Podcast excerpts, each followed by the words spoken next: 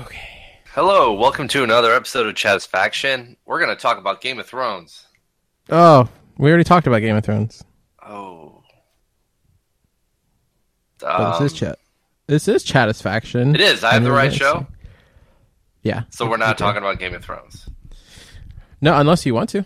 Uh, feel like let it out, man. Done. Let it out, man. Feel Are like you enjoying you guys, the season? Am I enjoying this season? Mm-hmm. Um, I am. It's different, and I feel like the meticulous, almost patience of the story is kind of gone at this point. And I know that's a combination of like big things are happening and everyone's coming together, and also George R. R. Martin isn't like structuring what they're showing us. Yeah. So it's great because man, we get to see all this cool shit, but I feel like it's lacking that very nice quality that some of the seasons had. Um, but I don't care because it's still good. But, you know. I, I think I'm okay with it because I'm ready for the show to be over. Like, I just want to see how everything plays out. Mm-hmm. You know what I mean? Like, yeah.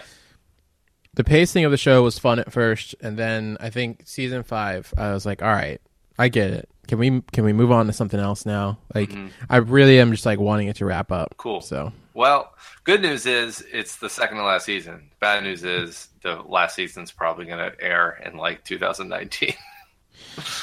That's a real bummer. Yeah, it's going to be a while. I'm not getting my hopes up. I mean, you figure this season is ending summertime two thousand seventeen. Yeah. If we're lucky, we get it Christmas two thousand nineteen. You mean two thousand eighteen? two thousand eighteen, yes. Sorry. I was yeah. completely wrong. That would, that'd be That's if time. We're unlucky. If we're unlucky, we get it Christmas nineteen. Oh, yeah. Jesus. I don't want to jinx us. Anyway, not here to yeah. talk about Game of Thrones.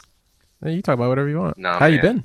I've been this good. Is Richard, this is Richard what? Dove, by the way. Everyone. Oh, hello. I'm Richard Dove. I'm not Sam. This yeah. is this is Keith Silverman. Yeah, that's me. Um, I've been great, man. Uh, I've I've just been, you know, kind of doing my day to day thing, and uh, still uh, still playing Zelda. Yeah, I heard you playing it before you came on the uh, on the, the computer. Yeah, yeah, it's um, you know, I'm on the train an hour every day, so I've just been like getting Korok seeds and like doing side quests. I, I got all the shrines done. Oh um, shit! I haven't even done that. Yeah, that was great. But the, I loved solving the puzzles so much that, like, when they were all done, I felt like part of the game was just gone because I had yeah for sure I, I couldn't. So so weirdly enough, and not to get too much into it, but I did two of the Divine Beasts, mm-hmm. um, and then I didn't do the other ones because I realized they were like really big, important story uh, missions. Yeah, and I was I, by that point I I was like, man, I got to savor the game, so I'm not gonna go through these. And I've been doing like all the side quests and all the shrines, and I realized that was stupid because you get these really cool powers from doing those quests. Yeah, from doing the Divine Beast, and I should have yeah. fucking like, wait a minute, there's an ability that allows me to like revive and get an extra heart, and I haven't had that for probably a hundred hours of gameplay. That's yeah. stupid. Yeah, none of them are like, you don't need any of them to no. progress at all, but it, they're nice to have. Oh, yeah. So so I was like, all right, well, I'm going to do these. Because I, I play mostly in handheld mode. I, I don't mm-hmm. really play docked too often, but yeah. I insist on doing the story missions docked because I want to see them on a big T V, you know? Mm-hmm. Yeah. So I had like this afternoon, and I was like, you know what? After I finished Defenders, I was like, I, you know, I'm, I'm just going to go do the Divine Beasts. So I just docked it and started playing, and it was a lot of fun. So. Cool.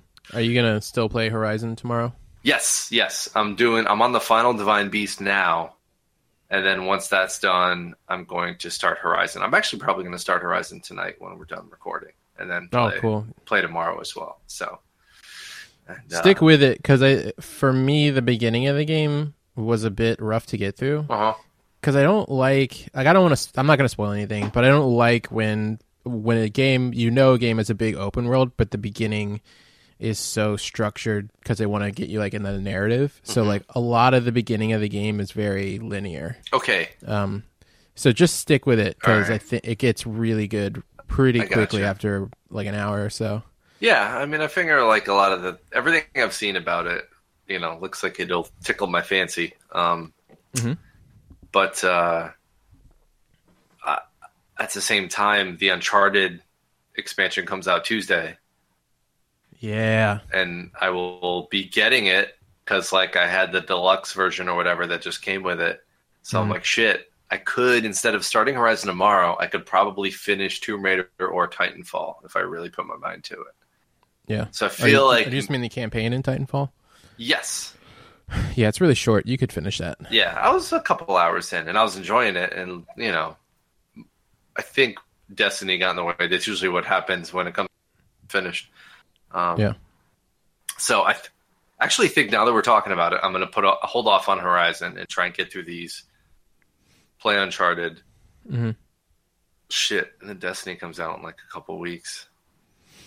You could, if you're gonna play Horizon and exclusively play Horizon, you could probably finish it by the time Destiny comes out. You think so?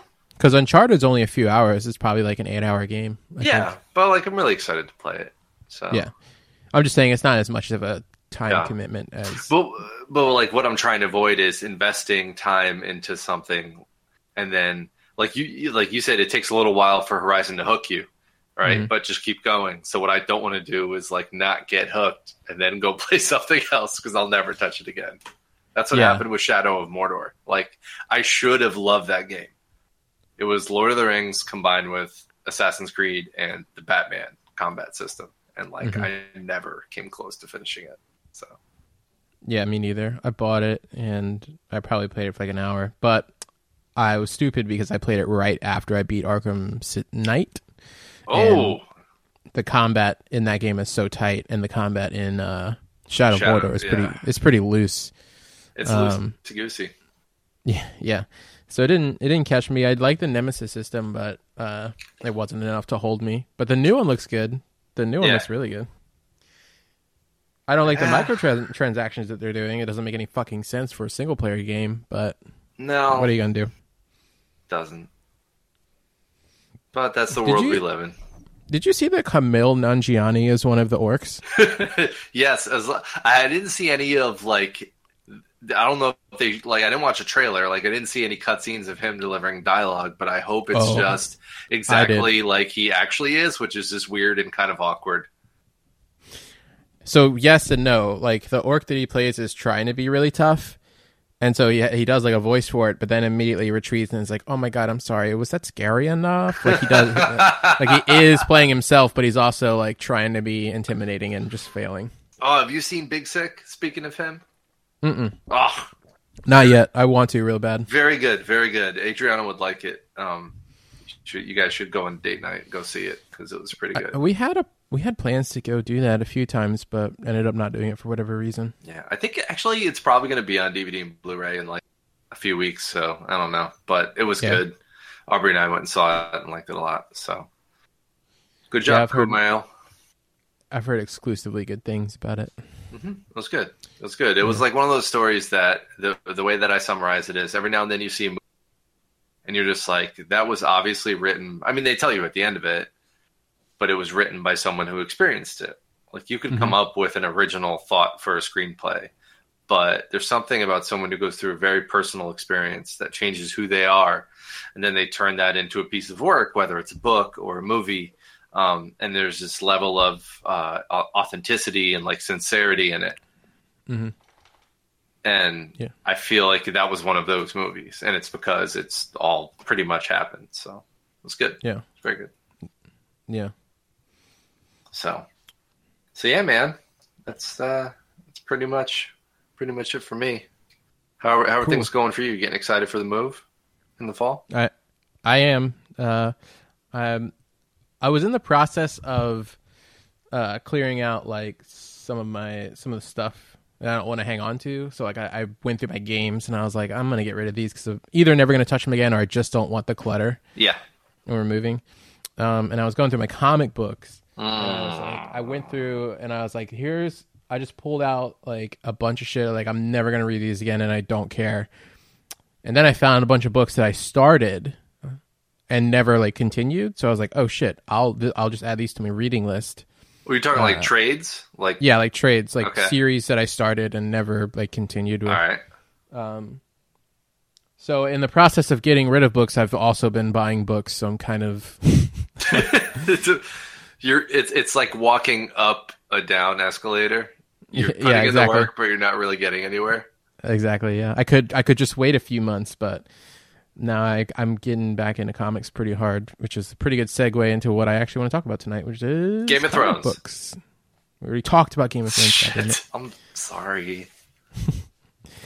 um, comic yeah, books. Com- comic books. It's a good one to talk about because I feel like, well, comic books have been part of my life for a while, but I feel like you and I got into them super hard at the same time, which mm-hmm. is when D C started their new fifty new fifty-two run yeah. of comics. Yeah. And they, like, rebooted their whole universe, like blew up all the continuity and like started all the books back at number one and changed all the creative teams on all the books and basically let whoever was working on the books at the time decide what continuity stays and what gets tossed.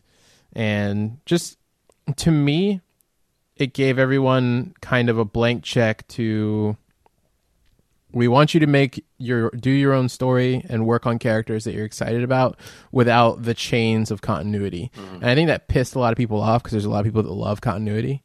Um, but I personally liked it because it freed a lot of creators up to do some fun shit with, with some of those characters. Yeah. And uh, I guess it doesn't matter anymore because they blew it all up and reverted it back into... That's comics, Old, man. That's like the world explodes and then it doesn't. It's back to normal. But yeah, I think we both got back into them super hard at that point. Yeah. So, so hey, do you remember?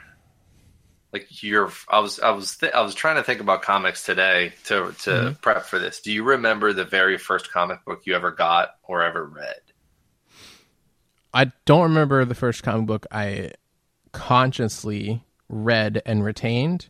I just remember as a kid flipping through a bunch of like Batman, Superman comic books mm-hmm. and like being in love with the art. So I would always like copy from those books as yep. a kid, just like doodle those. Um, but the fr- I read like a few like Batman comics mm-hmm. and then I was starting to get out of it in high school. And then the thing that got me back into comics and, and made me read them the way I read them now is Preacher. So I would say that Preacher really is... like the thing that got me into comic books as a whole, like wholly got me into them. And then I believe you and Sam touched on this, like, was it two weeks ago? Mm-hmm. You talked a lot about Preacher. Yeah. Was that the first like graphic novel you ever like bought in collected form? Like, do, do you remember? Like, I, I owned graphic novels before then. Cause I owned like Dark Knight Returns um, before that. Yeah. And a few other things, I think, like Death in the Family. I didn't. It wasn't much. It was just a few books, and I never thought about it as. I never even gave a thought to like I'm gonna go get these monthly, or I want to have this big sprawling comic book collection. It was just like I like Batman, and I had a few Batman books. Mm-hmm. Um, but yeah, Preacher was was the one that started. I'm like, fuck, I'm gonna buy this. I'm gonna buy all of these, and then oh shit, there's other books like this that aren't superheroes that have like these fucking filthy swear words in it and do racy shit, like have somebody face down and talk to God and and make them accountable for all the crazy shit that's happened. Um, you know, you go from that and then you, you find Grant Morrison and then you're like, oh, this is on another level. I'm not ready for this shit yet. And then you got to like pull way back and find some stuff that's on your level. And then you work up to Grant Morrison. Yeah. The first, yeah. The, I remember the first graphic novel I ever got, and by graphic novel, I mean like a collection of single issues that was just mm-hmm. in one book. Yeah. I think the year was, and I'm older, everyone. I was born in eighty-one. All right. Mm-hmm. I'm an old man. I just turned thirty-six. So it was, I think it was nineteen eighty-nine. I think that was the year. Mm-hmm. Might have been ninety, but it was eighty-nine or ninety. I'm guessing eighty-nine. And it was Eastman and Laird's Teenage Mutant Ninja Turtles, the first. Oh shit. The first story they wrote, and it was black and white. Yeah. Right? There was no color, and that was essentially the storyline that was adapted into the original Teenage Mutant Ninja Turtles movie that mm-hmm. we all know, like the first one, which I stand by as like a really good movie. I love I love that movie. It's it so, has silly parts, but it's really oh, good. It's so good. It's, ah, it's so good. But anyway, so well, like there are shots from that movie, like when they're driving away from April O'Neil's and it's burning down her apartment, uh, and it's mm-hmm. burning down, that are like straight out the comic. Um, Excuse me. No, we're not doing that tonight. She was just saying hi to me. Don't worry about it. But I remember like getting it as a kid and reading it, and at the end of it, they have a showdown with Shredder.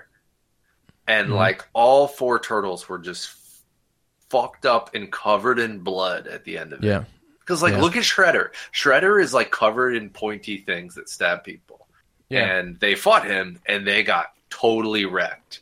Um, and the foot soldiers in the comic were robots. They were people. So, like, they got murdered. Like, there was that yeah. was a violent book. Um, yeah. Yeah, so the I remember... book is... The book was like a satire on Daredevil at the time. Yeah. So it took Which it was to Fra- some pretty was Frank Miller places. was doing Daredevil, right? Yeah, yeah. It's so odd that like that's what became Teenage Mutant. Like that's how it all started. Yeah. It was essentially a satire of Daredevil. And I never yeah. knew that until like a year ago. And that blew yep. my mind. I was like, a holy year ago, shit. Really? It was not that long. Maybe two. I'm not. like, wow. It was not that long. I, that's new information for me. Well, you you wouldn't know based off of like how the Turtles are presented now and, and yeah. have been presented for a while. But yeah, that original run, I think it would shock people how dark it is. Yeah. But I never read Frank Miller's run of Daredevil. But um, yeah, but that was the first graphic novel I owned. I remember being like, wow, this, this is like. This is pretty, like, I, I felt like it, the violence was more than I should have been reading at the time. But, like, it yeah. was Ninja Turtles, so my parents didn't know. And I didn't yeah. want to tell them, so I just, it was awesome. But, yeah. And then in the early nineties, from there, I went to, like, X-Men, and I got into Marvel. Because, like, mm-hmm. Wolverine was such a cool character. And he looks so cool, and he's got the claws. And, like, visually, that around that time, Jim Lee kind of revamped the X-Men. Yeah, I was going to ask if you were reading Jim Lee's run. No, I didn't, like... By the time I was buying a monthly, which I think I started buying monthly in, like, ninety-two? Mm-hmm. Maybe ninety-one? I think Jim Lee was off at that point. Yeah. Um, but it was around that time. Like, I remember his visuals clearly. Like, that cover of X-Men one with, like, Wolverine and his arms out and Cyclops is behind him. And he's got, like, that was, like, Cyclops with the blue costume with the yellow underpants. Like, that version of X-Men. yeah. Like, Cyclops, for some reason, had, like, I remember, and I didn't realize this till I was older. Like, one thing that made superheroes look really cool is having, like, belts and straps with like tiny little pouches of things in them, kind of like yeah, Batman's utility belt that they never fucking used. Yeah. Why would Cyclops have a bunch of pouches on him? Like all he yeah. does is open his eyes and shoot people, right? Yeah, yeah, that didn't make sense, but it looked cool. It looked awesome, and it like went like up his chest for some reason and over his shoulders. Mm-hmm. And I don't know why, but like yeah. So around that time, I got real big into X-Men and um, Spider-Man as you... well. Spider-Man when you're a kid is fantastic. I think Spider-Man is just fantastic for everyone because that there's something about that design that's just fucking simple brilliance. That I mean, like it's it's endured over the ages. Even the, the most modern takes in the movies, they still close so very closely resemble that. Yeah, but they don't really stray from it too far. Mm-hmm. It, I think it is the best designed superhero costume, like hands down. Um, yeah, that stuff is good. Yeah. And that's that's tough for, as a Batman fan. That's that's a hard truth for me to admit. But yeah, like other than Batman's cape and his ears, like and the kind of the logo on his chest, like sometimes he had underpants. Sometimes mm-hmm. his his you, you know utility belt was yellow. So, even the even the logo has changed so much. I mean, yeah, like, like there was like so many variations. Bat, there was like the the Michael Keaton yellow Batman chest. Yeah. Um, But you're right. Like I never thought about that. Like Spider-Man really hasn't changed at all for the most part.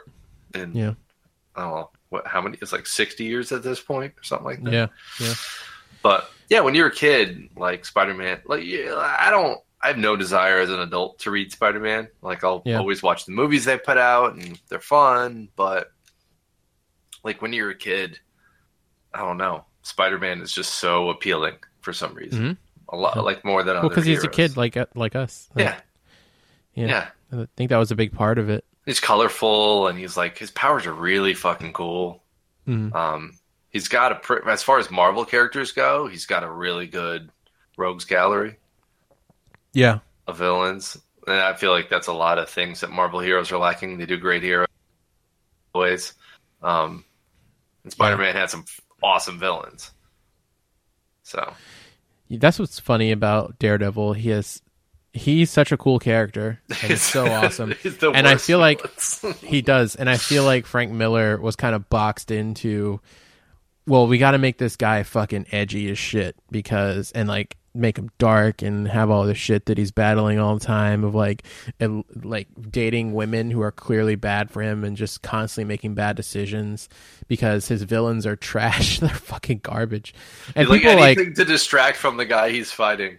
Yeah, people have done like fun stuff with the fact that the, his villains suck. Like I think Mark Waid did a really good job of oh yeah villains. Mark and yeah Mark Waid and Sammy's run of Daredevil is so good.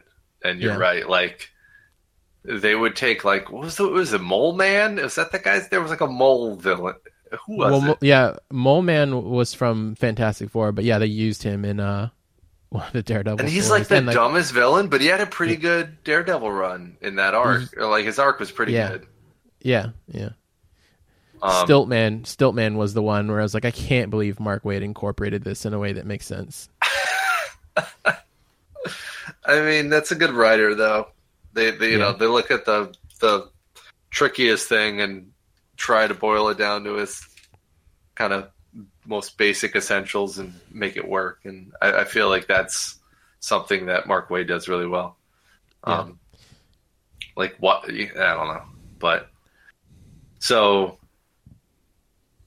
I, when you know, we were talking about X-Men before. And mm-hmm. I was huge in the X-Men. They had the animated series in the in the nineties, which yeah. like did not age well. I went back and rewatched it when I was like in my twenties, and it's yeah. kind of shitty. Like the animation's yeah. cheap, and the it's voice, the voice act, because like at that point I was like, oh, it's gonna be like going back and watching the Batman animated series. It wasn't. No, the Batman animated series is hands down like the probably the best representation of Batman we're ever gonna get. I think so. I think it's something... Well, I think...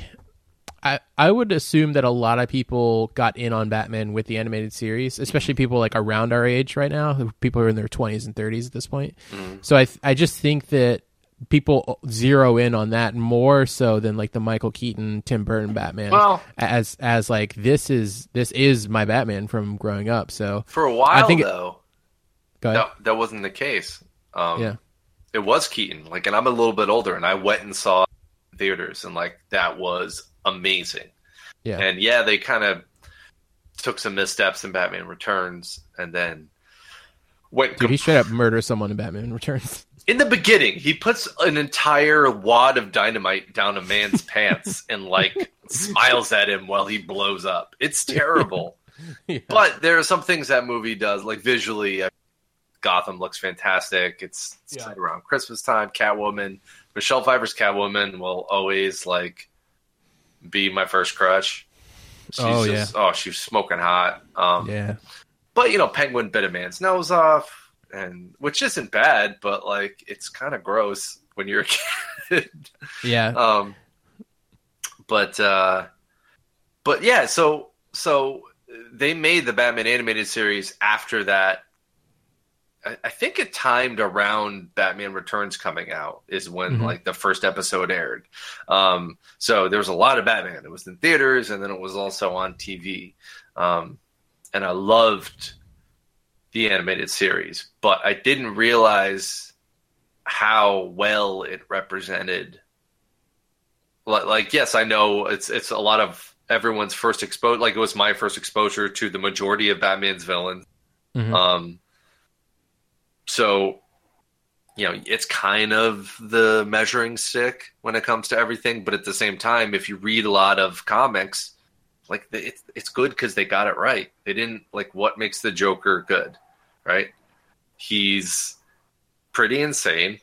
He laughs at a lot of stuff, and he's just obsessed with like causing all these problems for Batman. Yeah, right. Like there are different interpretations. Heath Ledger's Joker is all about anarchy. Uh, Jared Leto's is all about tattoos.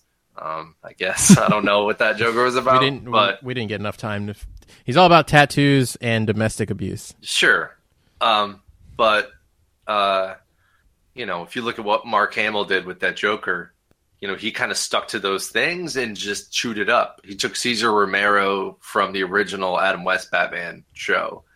Um, yeah. Cesar Romero's kind of showmanship and kind of pep in how he delivered his dialogue and, and stayed true to it and didn't really mess with it. And I think everyone said, as much as we all love Heath Ledger, the best Joker is probably Mark Hamill. And I feel like, yeah, like Batman fans know that, but the rest of the world, I don't think, I don't think knows that. Yeah. Um, but anyway, that was, that was a big old tangent. I know we were trying to talk about comics, but it's fine. But, it's but anyway, so around that time I was reading, um, I was reading a lot of X-Men.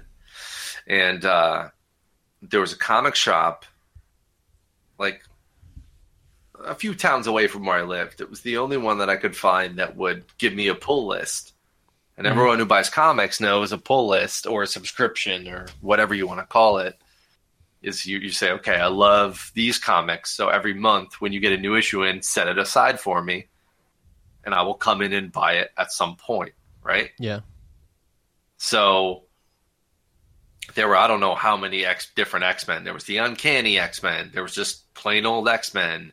There was like X-Force. There were like, I, I think at that point I was buying like four or five X, X comics a month. There were a lot of mm-hmm. them, but like I yeah. just ate that shit up. Um, and then Wolverine was probably my favorite. And then approaching Wolverine number one hundred, he got his adamantium ripped out. Mm-hmm. And then he had Bone Claws, which is badass. But yeah, Wolverine one hundred came out, and I went to my comic shop that weekend because comics come out Wednesday. Mm. So I went there on a Saturday. My dad drove me, and I went to go pick up my, you know, my comics that came out that week or the last couple weeks.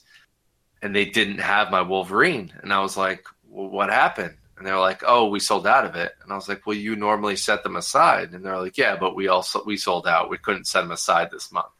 Now, keep in mind, I was in like fifth grade, maybe. I was just a kid. Yeah. I didn't understand that stuff. I didn't have a card to go. Like, I didn't really even know release dates for things. Yeah. Um, and you couldn't find the the comic anywhere. It was just sold out everywhere. Um. Like eBay didn't exist at the time, so I couldn't go online and like buy it. Yeah, I was just assed out, and that that's a very important thing to understand because th- that comic shop essentially screwing over a kid who comes in like every couple of weeks to to give you money, right? Yeah, like that made me stop buying comics for probably ten years. It was probably a decade before I bought another comic again because Damn, I, I you was held that so, grudge for that long. I was I was so sad. I was broken. Like it made yeah. me not. It wasn't like fuck you, comic shop. Like I was a kid. I didn't have grudges. I was yeah. just like kind of kind of broken by it, and I was like, I, I, I, all of a sudden there was a, a month where I didn't know what happened to Wolverine, and no matter what I did, I couldn't figure it out. I couldn't find it anywhere. Um, and so I continued on for like another few months, but that was the beginning of the waning of my interest. Mm-hmm. And I didn't start reading comics again until, uh, around two thousand five when Batman Begins came out. The show? Batman Begins? Oh, sorry. Batman Begins. I thought you said Batman Beyond. So. No, no. Batman Begins. So Batman Begins is the thing that gets you back into comics as an adult. Yeah. What comics were you picking up? Oh, the like, what'd you call it? Like, like the if someone gets into reading Batman comics, there's probably mm-hmm. a list of ten comics that everybody would recommend, and yeah. seven of those would probably be on every single Batman fan's list. Yeah, um, like The the hands down. What? All right, Keith. Someone starts reading Batman. What's the first comic you recommend? Year One. Yep. And what's in in Batman fans? What's probably the most, uh, like, the comic that's held on the highest, like as one of the greatest Batman stories of all time? It can't be touched. Uh, death of Death in the Family, because everyone hated Jason Todd that much. That's true. I was no, actually going to uh, say uh, Frank Miller's Dark Knight Returns. Right, exactly, yeah. That's the real answer. Oh, you were joking. I'm sorry. I yeah. didn't pick up on that. Yeah, yeah. So that and um, uh, Long Halloween. Dark Knight uh, Returns is important to yeah. point out, because I think, I'm pretty sure Dark Knight Returns came out before Year One. Oh, um, no, it absolutely did.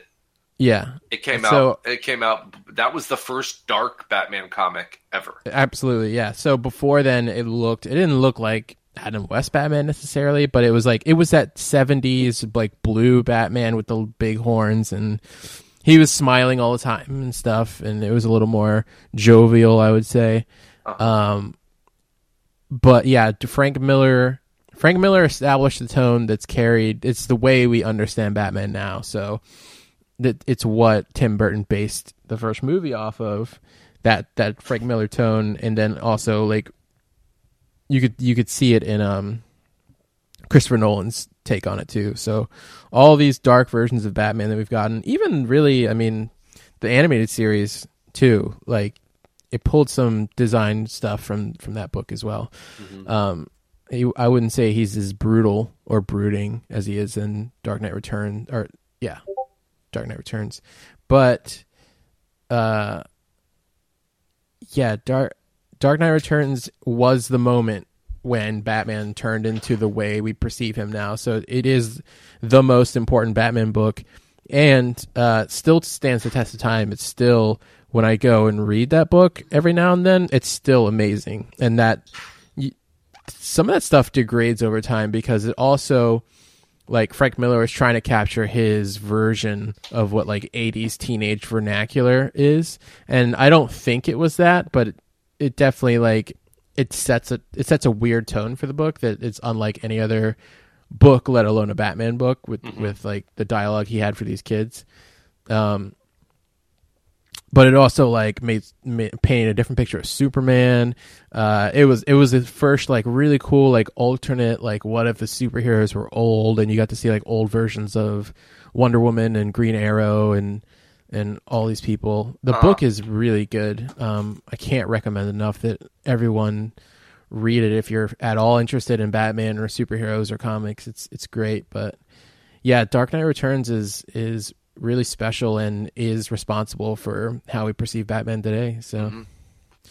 it's yeah. great. And then year one was year one was that the actual, like, in continuity, I think it ran in the actual Batman run yes. of the book. Um, it actually had numbered issues. Yeah. So it was an in continuity kind of, like, here we're restructuring and, and giving it a new backstory. And Frank Miller used that same kind of noir detective tone yeah. with it. But one thing, you know, I love Frank Miller, but it's nice seeing his writing with other artists, and Dave Mazzucchelli did a really good job mm-hmm. on that one. Yeah. I love the art in Year One. Yeah, it's really and, good. And that heavily influenced Batman Begins. If you watch Batman Begins, there's so much of that mm-hmm. from uh, from Year One. One of my favorite lines from Year One that translated so well to the animated Year One, which is also just fantastic. The, I thought they, the animated Batman Year One is one of the best animated movies they've made uh-huh. in a long time. Uh, but one of my favorite lines from that that I wish I could see in any, like, actual film ad- adaptation at some point in the future is when he's, like, beaten up on that that drug, the, the, the like, thug kid. And I think he tries to shoot him, and he, like, puts him through, like, a glass table or something. Batman puts him, like, body slams him through a glass table, and he's like, "You think you know pain? I know pain." And he's like, "Sometimes I share it with people like you." And it, like, cut it cuts away. It's such a good This is line. Such a Frank Miller line. Like, yeah. He writes the most badass, dark, but, like, kind of at the same time just a little bit cheesy lines yeah. that you can give to people. Yeah. Oh, so good. Yeah. Yeah, but I mean, you know, that's One thing I love about Dark Dark Knight Returns is it's so dense that it's almost like it's kind of like there's what when you, when you read Watchmen, you almost kind of every time you read it, depending on what mood you're in, you or what t- what stage of your life you're in, you might pick up something a little different from it. Um, but yeah, Fr- Frank Miller, and he kind of hates being the response being responsible for making Batman dark and brooding. It was like, that was just my interpretation of it. I didn't mean to like change things, and but you know, it is what it is. I think it was for the better. Mm-hmm. Um, I loved uh, the work that Jeff Loeb and Tim Sale did. Oh, absolutely. Long Halloween and Dark Victory were two fantastic Batman books. Mm-hmm. Um, and Long High, I think it was Long Halloween. Some stuff from that made it into Batman Begins as well. Um, I think most of it made it into the second one, Dark Knight, because it had a lot to do with Harvey Dent. True, but there was like the the Falcone Falcone stuff was yeah. from that book. Um, it was good. I mean, and oh, and like uh, I think my f- one of my favorite Batman books, that it's really out there. The art is really out there. But mm. Arkham Asylum by Grant Morrison, yeah, and Dave McKean. Holy shit, that book is insane. No that pun book intended. Is really, yeah. It's that is kind of like when you're more entrenched. I would never start anyone there because it's no. such a fucking like, no, yeah. When but... you're when you are entrenched in Batman, then I'm like, you're ready for Arkham Asylum now, because Arkham Asylum is like a fucking acid trip through Batman's mind. I think that was my like third or fourth graphic novel that I bought of Batman, like when I was yeah. getting into Batman. So it was pretty early on for me, and yeah. I didn't like really appreciate it till like my second read. But mm-hmm. dude, it's like Joker is like cross dressing. It's some crazy shit. Mm-hmm. It's good yeah. though. It's really good. It's really really good. It, it's a good. If you, it's the best way to get to know in a really uncomfortable way all of his villains, like yeah. to, to get entrenched in their psychology. Mm-hmm. Um. Yeah, it's an unnerving book, but it's a really good book. And I'm excited that Grant Morrison is doing another Arkham Asylum with Damian Wayne this time. Yeah. Yeah, did you not hear that news out of Comic-Con? No, I did, I did. Um, it's like Damian, it's he's not, it's like a future Damian, right? It's the future from six six six, Batman nice. six six six. Yeah, it's that Damian, that world, and he's going to that Arkham Asylum. So I wonder who's going to be the villains that are in there, since it's like so much later. I don't know. Um, yeah, that'll, that'll be fun to see. Maybe Professor Pig will be in there. Since oh, that's, that'd be like, so cool. Who's doing Grant the Morrison art? Creation. Um, I don't. I think Chris Burnham is. Oh, nice. I okay. I can get down with that. Yeah, he does Professor Pig well. Do you remember mm-hmm. how, like, the feeling you got when you played Batman Arkham Knight and you realized Professor Pig was in the game? Yeah, I was like, oh my god, this is happening. This is awesome. Yeah, it was so weird because he is one of the very few like new creations for Batman in the last ten years or so. So it was it was cool to see him he's, in something. I, he's a pretty like twisted that. Batman villain. You can't yeah. adapt him into too many like things that you, and it, the kids can't see him. That's for sure. Well, if you're going hard with it, I guess. I don't know, dude. I don't know. Like I don't know what kids yeah, watch these days. You could do it. I mean. You don't have to like push it, but so far it's more of like the best Batman villain villains are the ones that you don't really see graphic shit. It's just the the psychology of it, yeah. like thinking about the fact that of what he's doing to people, and ha- and just like like your mind basically filling the gaps where the, they don't show you imagery and stuff. Mm-hmm. Um, so everyone really loves the Joker. Uh, And how could you, I mean, like, how could you not? It is the quintessential, quintessential villain. It's yep. a guy who just comes out of nowhere and does things for seemingly no reason. And like, you'll never understand him. It's the, it's the, the things that unnerve us most in life is when these things happen. And let's say there's like a murder suicide, and then we never get to know like what that person was thinking. Why did they do this? You know, it just seems random. Mm-hmm. That's what the Joker is at all times. He's just chaos and, and disorder, and you can't even like trace who he was. And when they tried to make a backstory for him, even though fans, it's such a fucking like hypocritical thing. Fans love the Killing Joke and reference it all the time, but they're like, well, we don't accept that as Joker's backstory. And it's like, well, okay, like whatever. I accept the Heath Ledger interpretation, which is like Joker's backstory is whatever he feels like saying at the time, and that's one yeah. of those things. It's all yeah. canon. It's the one thing where like um, an origin could be multiple origins and have it be mm-hmm. canon, and I think that's the best origin for the Joker. Yeah. Whatever um, the writer wants it to be. Do you remember Azraella's Joker book? Oh, yeah. Absolutely. I love that interpretation of him. Dude, it's so good. And I think he started writing that before Dark Knight was released, though, right? Yeah. Yeah. Well, the artist oh. Lee Bermejo had come up with that scarred face design before the movie had even come out or anything. That I didn't know. That's insane. Yeah. Yeah. Those two... They're like, as a creative team, they're one of mm-hmm. my favorites. Um, Lee Bermejo is one of my favorite artists, and his uh, his work, uh, he draws Batman from like um, a very realistic point of view, and not like mm-hmm. Christopher Nolan realistic, just like he, I don't know. Betrayal. Betrayal. Hello. Nope. Sam just yelled betrayal and left. Hey, Sam. I've been betrayed. No, I didn't leave. I'm still here. That's I wanted okay. to hear hear the fallout from betrayal. We're just talking about that. I just, what are you guys doing in here? Are you satisfying without yes. me? Yeah, we're talking about comic books. Oh my god, those things you don't read. I've, I'm gonna read them. Mm-hmm. There's that new one. I'm gonna read that one. That one I gave you? No, the uh, the impressives. Or whatever it's the called. The Terrifics. The Terrifics. the the Impressives. Yeah, that'll be that's that's the one. Uh, yeah, the Terrifics is going to be great. Yeah, I'm going to buy it and read it. Cool. See, are you, are you going to make a are you going to make a pull list at a shop? Maybe. Do they do that for one comic? I think if you're like guaranteed you're going to buy it. If you find the right shop, they will.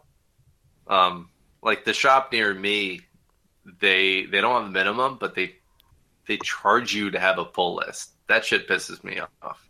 Yeah. Like I'm gonna yeah. come in and buy yeah. it. Like like put my credit card on file. I don't care. Just don't like make me pay for the like for the guaranteed purchase. That doesn't make sense. Mm. My shop yeah, was the opposite. Annoying. You made a pull list and they gave you ten percent off of everything you buy in the store. What? Yeah.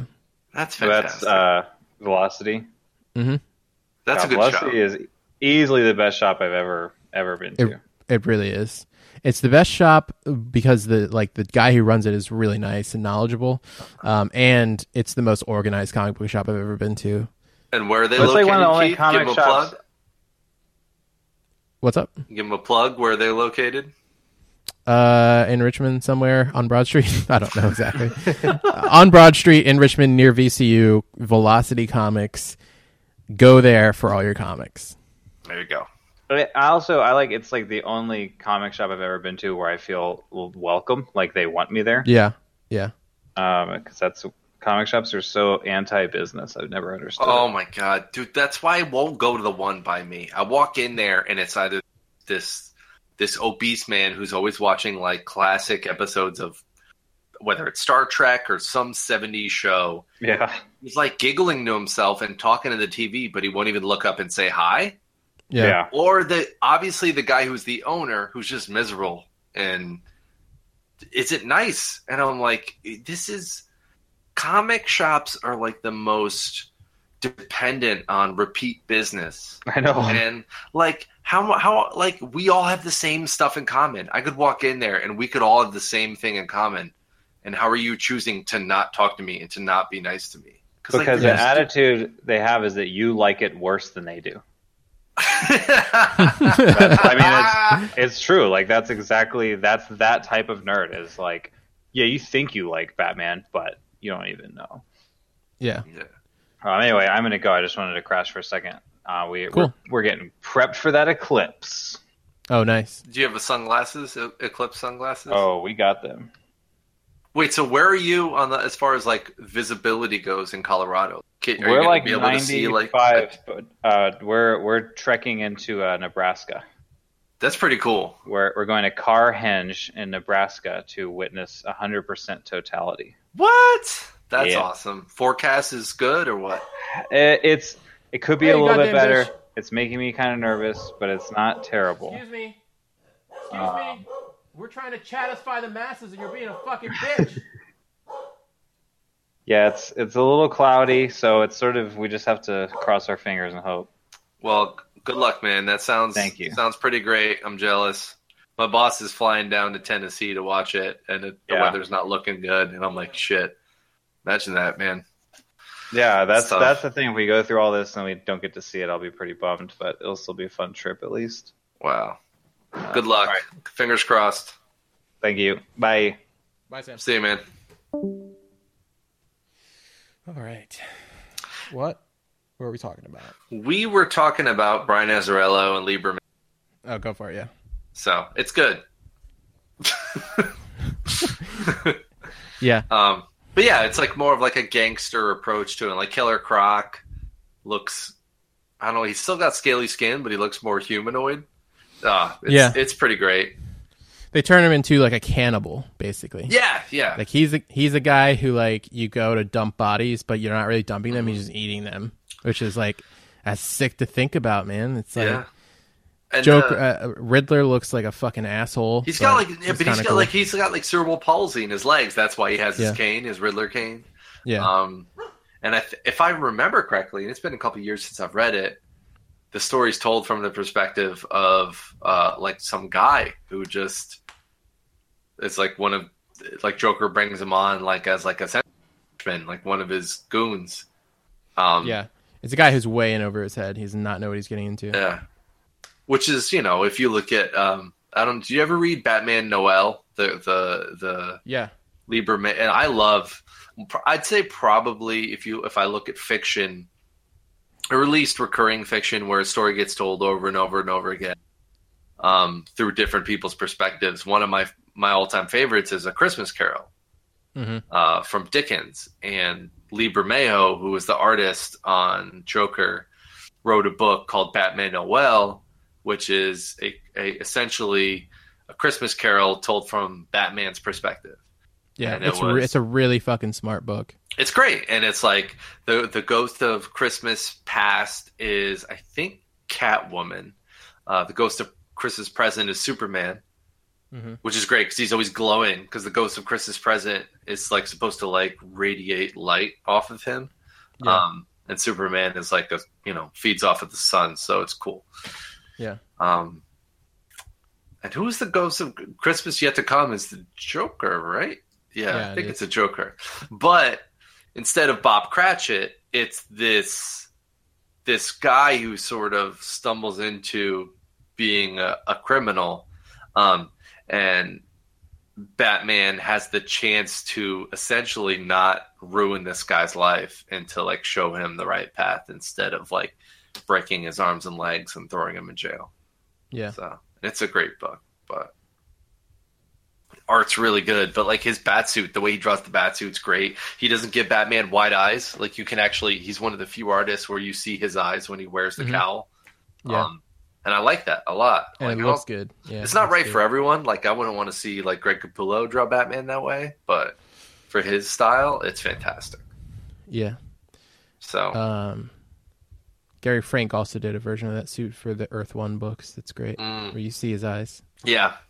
Yeah, it's less bulky. His his Earth One suit is really cool. It mm. looks more like half normal batsuit, half Liebermejo batsuit. It's like somewhere in the middle. It's yeah. not as like as bulky or as armorized, but yeah, um, yeah. So like those were the Batman books I bought when I really got heavy into Batman around Batman Begins. Like I remember mm-hmm. watching Batman Begins in theaters, and I was like, man, that was pretty good. And I lo- I actually was excited for it because it was a Christopher Nolan movie, and not because it was a Batman movie. Because I love Memento, yeah. and yeah. I was like, oh, this is cool. This guy's making a Batman movie. And then it came out on D V D, and I watched it the weekend. I worked at a video store. This is important because anyone who knows me knows how much I love Batman, which is a lot. Mm-hmm.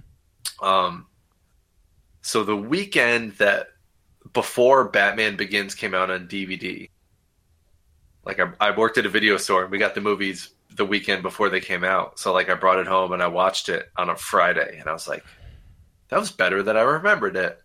Yeah. And then I watched it on Saturday, and I was like, man, this is really good. And I watched it on Sunday. I was like, this movie's fucking amazing. Like, yeah. Every time I watched it, it got better and better. And then that spiraled into me reading all those Batman books that we talked about. Mm. Um, and I was like, oh, my God, like, he's got this amazing rogues gallery of villains. And, you know, I started rewatching the animated series, uh, and that sort of spiraled into my love of Batman. And then when they relaunched the D C universe with the New fifty-two that you talked about, and that was in two thousand eleven, I think. Yeah. September two thousand eleven, they they did that, and they reset the continuity. And then I felt comfortable going back into a comic shop and buying an issue of a comic as opposed to a graphic novel, like a collection. Because I'm like, oh, I, it doesn't matter. I'm not missing out on anything. I know this is starting at number one. Mm-hmm. And I'm going to take a minute to list my favorite runs of the New fifty-two. Sure. So uh, I would like to mention the Justice League run of, that Jeff Johns did, mm-hmm. which was a lot of fun. Um, and he had Jim Lee for the first leg of it. And then he did uh, Ivan Rees for like his second leg, so that was like up to like somewhere in the twenties, I think. Then Jeff Johns stepped down. Yeah. Um, and that was a lot of fun. And um, I think most importantly, uh, probably the, the everyone's favorite creative team from the New fifty-two was most likely Scott Snyder and Greg Capullo, who did Batman. Yeah, I would say so, yeah. And holy shit, they did fifty. I think it was fifty or forty-nine issues of Batman. It was. I think that made it to fifty-two because fifty was like the official end of it, and then they did like two, like kind of send-off issues. No, but when did they go to Rebirth? What was the number? Because the last issue was done by like Tom King and David Finch. I think. I don't think they did the last like one or two issues. No, I think that the. They it was them until they renumbered it. Oh, really? Yeah. Man, I'm a dummy. Anyway, yeah, that was great, and their run was fantastic, and they did what not a lot of people do, which is they created a new like villain that became canon that like, you know, made it into T V shows already, and it's only yeah. been a couple of years. The Court of yeah. Owls, um, with Talon uh, and the, the assassins and stuff. Oh, that was so cool. See. And it is really cool, and it's so he made it so it was such an epic thing, and everyone's like, well, the next Batman movie should be Court of Owls, and it's like what they're really trying to do is they have a Nightwing and a Batgirl movie lined up to film, and it's clear that what they should do is just do a Bat family, like their own universe, and have them all have their own movies, and in the background of those be throwing in like Owl stuff, oh, and then there should be just so be a bat. Awesome. There should just be a Bat family movie, uh, and it's Court of Owls, and it's like an entire. It's a. It's just the siege of Gotham City by the owls. That'd be so great. Not gonna happen, but it would be great. Not well. That's why they should hire me because I have the best ideas. Yep, hire him. Yeah, hire Keith um, Silverman. But yeah, so so they're they're running Batman, and not I don't. I can't think of another creative team that went from issue number one to essentially issue fifty-two and did mm-hmm. all of them, but they did. I they, don't think they did. Yeah. They were the only ones. Yeah. I think probably the next creative team that came close as far as the amount of content they put out was probably yeah. the Wonder Woman run of Asarello and Chris Chang or sorry, yeah. Cliff Chang. I apologize, Cliff. You're not listening. Um, that run was amazing. And, yeah. I, and I that just, was the first I Wonder Woman I ever that. read. I just finished that like a, a couple weeks ago. Really? This, yeah, because I was getting it in the in the trades when they were coming out, and I I got the last two a while ago. I've just, I've just been sitting on them forever, and then I finally decided to like power through them. And yeah, did you forget they're like excellent. What was going on? Where you're like, what? Wait, what? I forgot a lot of it, so I went and like flipped through a couple of the other ones. And then I was like, oh, that's... Because when Azarello writes something, it's really dense with... It's not only dense with, like, plots, because he, he's always tries to weave something really intricate. something very like Shakespearean in the in the tragedy of it. A lot of characters that are like their ego is their downfall, um, but also just there's a lot of connective tissues, and there's characters whose motivations get mixed up and they switch allegiances all the time. And I was just like, what the fuck? Where did this character come from? And what was the last thing I saw him in? Um, and it, it spans the entirety of like uh, Greek mythology as far as incorporating all the gods in it. So I was like, what the fuck? They're like, these characters are at, talking to each other like they've known each other for a while. It's like, I don't remember who this is or what the hell they even did. So I just, I took a, I took a quick flip through the older ones, but that's a run that's worth having in its entirety. Mm-hmm. It's so good. Yeah. I'm, uh, that that's probably the hardest thing about being someone who reads comics is the, just forgetting what happened. Yeah. Like I love, um, uh, Paper Girls, mm-hmm. which is also illustrated by Cliff Chang, but it's written by Brian K. Vaughan, and it's this story about these. It starts with like almost this eighties kind of vibe. I believe it actually takes place in the eighties, and it's these these girls, these like kind of early high school, like they're probably around fourteen, thirteen, fourteen years old, and they're they're paper delivery girls, and they sort of accidentally stumble across this. How would you describe it? Like an alien invasion, almost. I don't know because I didn't make it that far. Oh, it's good. Anyway, spoilers. Uh, it, it looked like it, it. To me, it looked like the comic book all girls version of Stranger Things. Yeah, yeah. It's it's very good. It's excellent. Um, but it's whenever you're reading a comic that has a creative team that will not split up. Like every issue of Paper Girls is going to be written by Brian K. Vaughan and be drawn by Cliff Chang. You have these breaks where they um, a couple months goes by and they don't put out an issue. Yeah. And so when I read it in trade form, which is six months later, when they put them all collected in a book and you buy that book and then you read like five or six issues in a row, it's been a long time since I read the previous one and I always forget what happened. Yeah. And that's a problem I have. I have a terrible memory, but mm-hmm. that's I remember you told me some really good advice because there was, I'm a collector, and if I have thirty issues of, of a comic, it's hard for me to stop buying at that point. Yeah. And I remember you told me some very important advice, which was, this is fantastic advice. It's just, if you don't remember what happened on the previous month's issue, you probably shouldn't be buying it month to month. Yeah. And it's something that, you discover, like, yeah, the, definitely like getting them in trade is a little different because you're getting a big chunk of the story. So it is more memorable. Getting it month to month, especially when you're getting like ten other books month to month. And you're, you're basically like you pick, you get one day out of the month where you, you get all your books and you just go right through them. And you're, you're basically reading like a single chapter of ten different stories at the same time.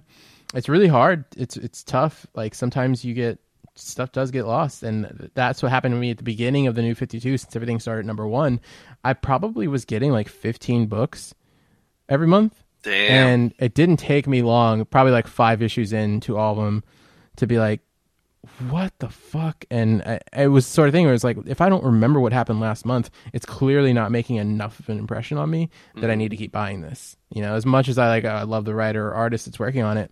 This is something I can let slip away into trade and then pick up later when I'm clearly more invested and have more like mental capacity to, to give the attention to it. So yeah, it's, it's always good to, it's always good to measure yourself in that way with this stuff because it can get out of hand really quickly. And especially since the single issues cost like three bucks, three, three or four bucks now per issue, you, you, you're almost doing yourself a favor waiting for a lot of these books to come out in trade because they're way cheaper to get that way. Yeah.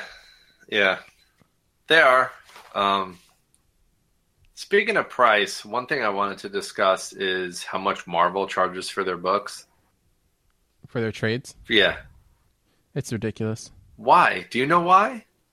Dude, it's just they can. So that's the thing. It's like Marvel's like, we got the big fucking swinging dick of the, the cinematic universe, and like all of these, all of our property now, it just is like, it's not individual. It's just it all funder, fall, falls under the Marvel brand. So like everyone's going to go see the next Marvel movie. They can make any Marvel movie they want. And as long as it's just Marvel, people are going to show up. And they proved that with Guardians of the Galaxy. I think that it's, not, it's an idea that's applying to their comic books now. Um, they just assume that...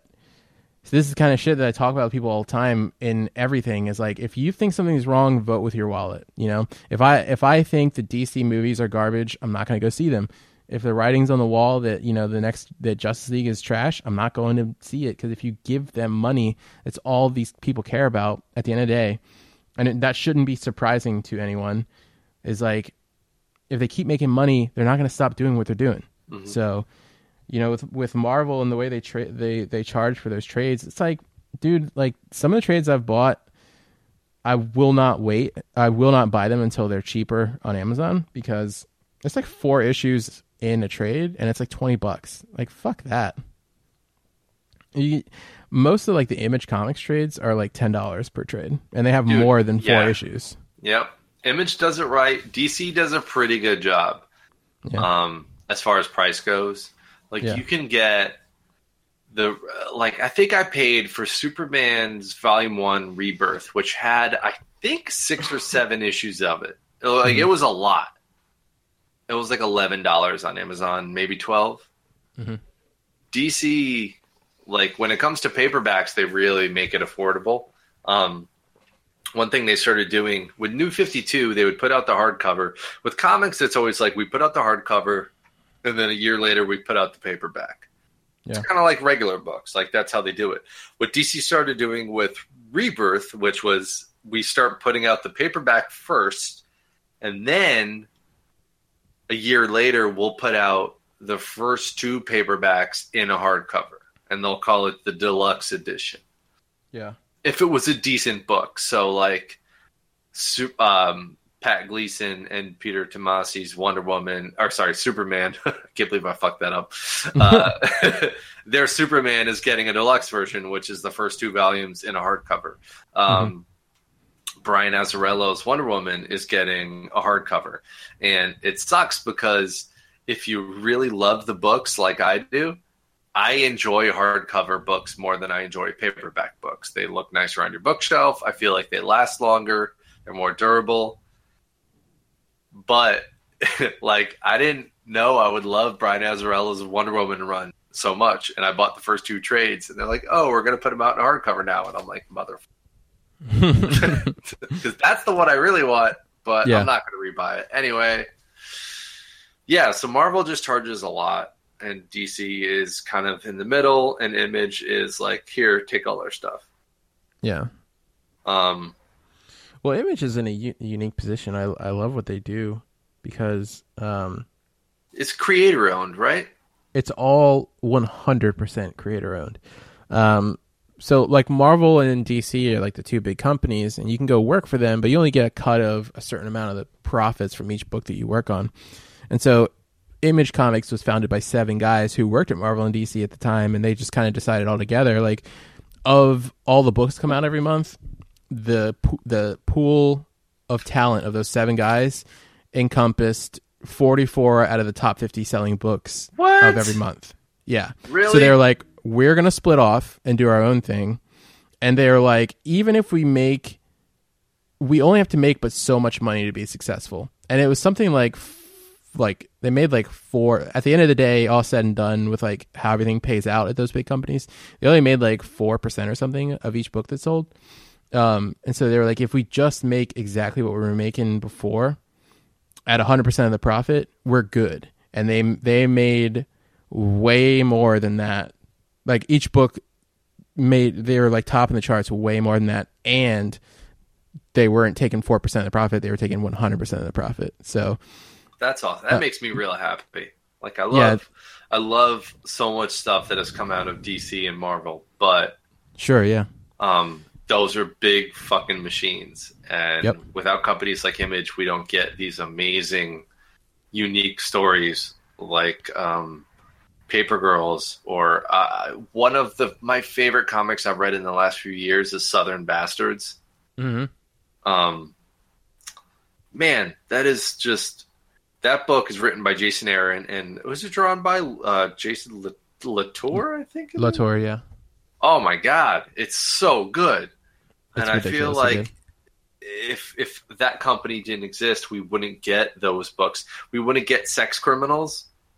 Um. Yeah. Written by Matt Fraction and drawn by Chip Zdarsky, who I want to say, I believe Chip Zdarsky to be the funniest person in comics. Well, it's very likely, yeah. And he's an artist. Well, he he's a writer. He writes a lot of stuff, but he's he's like I think he, he was became known as an artist, but yeah. He does not give a shit. Like yeah. He won a Harvey Award and and Mark Waid accepted it, and Mark Waid essentially kept it for two years. Mm-hmm. I think he still has it. Like, he never got his Harvey Award because he just doesn't give a shit. Mark Waid just yeah. trolls him at Comic-Cons by, like, letting people do whatever they want with his Harvey. it's, it's awesome. Um, but, yeah, Sex Criminals is a story about people, this this woman. I think the first issue starts with this woman who, yeah, when she has an orgasm, like, time essentially stops. Yep. Uh, for I don't know how long, a couple hours or whatever it is. Yeah. And then she ends up. Uh, she's been like that her whole life, and then she meets a guy, and he's the same way, so they decide that they can rob banks to, I was it, to like save a library, I believe is how it all started. Yeah. Um, and then it like spirals into this crazy story of these, like, they have these, like, it's like almost like this police force, these people that police pe- people who do this. Yeah. One of the characters' names is Keegleface. Yeah. Like, it's so good. It's so weird. And every month they have a variant cover that's a not safe for work cover. And there's like tons of sex and fucking awesome stuff in it. It's so good. But that would never come out on Marvel or D C. Like, Image yeah. has the balls to put it out. But, well, that's what I like about Image is like those very early days of the founding. The founding days of Image were all, the idea was like, we want to do, we want to do the stuff that we're confident in, that's, that clearly sells. And we don't want, we don't want to be creatively uh, shackled. And, you know, the, the deal is, is as long as your book sells enough, you do whatever you want. And so it started out with just those guys, and they did like, they created all their own characters like Spawn and, and Savage Dragon and the Wildcats and, and all that shit. Um, And they owned them. So if anyone wanted to make toys or movies or any, anything out of it, they, the creators of the stuff owned the property themselves. So they got all the profits. So they were compensated for it. Those are guys so like that, Todd McFarlane, uh, Jim, Jim Lee, Lee uh, Eric Larson, yep. um, Mark Silvestri. Like, yeah, it's crazy.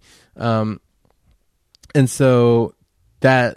that idea, that mentality is still the same way that Image is run today, except it's just bigger. Like, more people are printing books under that imprint because that's what they say is like, you can come over here and we'll, we'll publish your books and you own everything about it. We never take, we don't take anything from it. We don't own anything about it. So if anyone wants to buy that property, that I P and make movies and stuff, Image doesn't take any money. You get the money. Like, wait, so shit. how does like, How does Jim Lee make money with Image anymore, since he doesn't put out anything with them? I don't. I, if he doesn't put out, I don't think he makes money from them. So would I, that, I think te- he left the company. That technically be a nonprofit for the people who founded it? Uh, because Todd McFarlane still owns it. I think Todd McFarlane is is the only guy that still like runs it through and through. All the other guys, they went back to like Marvel and D C at some point because they probably offered him like contracts and good mm-hmm. deals and stuff. Um. But yeah, I think unless someone does something with the characters that they created and owned, they I don't think they make money off of Image. Huh. I, don't, I, I that that's a funny thing because I don't know if they still own stock in, in that business anymore. Yeah, but like, what if you're not giving all of the profit to the writers and stock is there to have? It's like they have yeah. to pay for, you know, it's like, well, it costs this much to print the issue, mm-hmm. this much for, for advertisements, so everything else beyond that goes to you. Um, the writer and the artist, the creators. So, like, how do how does the company make money? So it might be a little different now with that stuff. I think the idea is that you still probably pay Image to like publish the book. Mm-hmm. But if, if any if anyone wants to pick up the I P, Image doesn't like they they don't have any say in that. You sure. as the creator have all the say in it. So I think that's the idea, is they get to like, you know, if, when A M C comes to knocking and they want to make Walking Dead the T V show, Image Comics and Todd McFarlane have nothing to do with that. It's yeah. all Robert Kirkman. Robert Kirkman gets to have final say on all his shit. You know what I mean? Oh, I didn't so, know Image published Walking Dead. Yeah, it was an Image book, and so and his other one, Invincible, as well. Uh, so actually, um, I, I will say the only comic that that I still buy month to month, mm-hmm. that until it's over, I will buy it month to month, is Saga, mm-hmm. and that's written by Brian K. Vaughan, and it's drawn by Staples, and that's an Image published book. And because it's only this one writer and it's only this one artist, and she also does all the coloring, she does everything. Like she, any art you yeah. see is one hundred percent done by her. She does, which is an incredible amount of work. No, I don't think people, no, I don't think like, people understand the work that goes into making comics. Because like you have to do the pencils, right? Yeah. Then you have to do the inks. Then you yep. have to do the color. There's lettering. Mm-hmm. Like there's all these things. I think maybe lettering is the only thing someone else does on Saga. Yeah. I don't think she does. Well, maybe she does do the lettering. I don't know. I don't know that, but I know she does. She does a ridiculous amount of work, and people still associate comic books with like they're for children and stuff. But you, I don't think people understand. Like you have a deadline. The book comes out every month. You have to produce like twenty-two pages in, in thirty days, probably less than that. Um, to like draft all these pages, you have to be doing at least a page a day. Some some people do more. Like Greg Capullo is an insane man and a hard worker. So oh yeah, he, he works real hard. He does a lot of work. Um, just doing the pencils alone takes a fucking incredible amount of time, because you have to draft, you have to put things in perspective, you have to make sure that things are like lining up right, you have to make sure they're in pr- like proportion, you have to make sure that like, the story you're telling is coming across in like people's ex- in their expressions on their face and their posture and their what they're doing with their hands and stuff. You have to make sure you're highlighting stuff with the right imagery. It's it's really thoughtful, and uh, it's like the art style has evolved over time. And so that's the thing, is like I don't think people understand. I, I really get it. It strikes a, a the wrong nerve with me when people still don't understand the amount of work that goes into comics. And it's like, guys, it's it's probably the hardest job to do in the art field, because it's like it's like running a marathon in the art world. You're just constantly going, and it's. It's draining work if you don't absolutely love it, but there's people that absolutely love it and they just do it happily, you know. Mm-hmm. But it's like it's like drafting the same thing over and over again, yeah. like city skylines and architecture, and choosing the perspective at all times. It's like it's not like the guy that goes and goes and does like family portraits, you know. It's it's very different. It's it's hard and grueling work. So to do the pencils, not only the pencils but the inks and the colors, and doing the covers. Which take it yeah. more time, because they have to have, they have to look better, that because you're that's you're selling the book on the cover, really. Fiona Staples is a mad woman, so she deserves like that yeah. month or two that they take off, because Brian K. Vaughan was Dude, like, well, we could get like, yeah, he's like, we could get fill-in artists, but that's not the kind of shit we want to do. Yeah. So we're just gonna and take a break what, every few like, months. Even though we were saying like, oh, Scott Snyder, Greg Capullo, they did the whole New fifty-two run. There would be annuals that he didn't do. There would be mm-hmm. like. He would do like four or five issues and then take an issue off, because as an artist, it's a hard schedule to keep up. And she, like Keith, like you said, she does everything. Um, so Saga will go like two to three months without having any, any issues come out, because like yep. she needs to live her life and breathe, you know? Yeah, and that's and another freedom to, to the afforded. Next workload. But that's what's so great about Saga, is that like I'm getting the same vision every time I open it. Yeah. Um, the well, same good artist, about... the same writer, and it will not change. And it's going to be those two until they don't want to do it anymore, or until they finish the story. Uh, and yeah. Image puts that book out, and that's the only comic that I, I every month, every month I buy it when it comes out. Every single month, I own every issue of Saga, bagged and boarded, starting with issue number one. The day before it came out, you were like, "Hey, there's this book coming out this week by Brian K. Vaughan. It's called Saga. You should pick it up." And I was like, yeah. okay, if, if if you tell me to buy a comic, I buy it, because you were the one who told me, hey, you should pick up Swamp Thing. And I was like, mm-hmm. what? It was when the New fifty-two launched. I, I, I remember telling you, give me one or two books that I wouldn't buy on my own that I should pick up. And you said Aquaman and Swamp Thing. And they ended up being like my favorite New fifty-two characters that I read. Yeah. Every character is good with the right creative team behind yep. it. And and Scott Snyder and who was it? Yannick Paquette did Swamp mm-hmm. Thing. So yep. the panel, the pages on Swamp Thing were like a tapestry of story. It was awesome. Remember yeah, that? He's got a really like, unique, it was he's like, got a unique way of framing he, things. Yeah, he would like panel things in these weird sort of non... Uh, they were just these. It's just so unique. I don't know how to describe it. Uh, you probably could better than me, but he was so just... it's it, like because of the organic nature of Swamp Thing.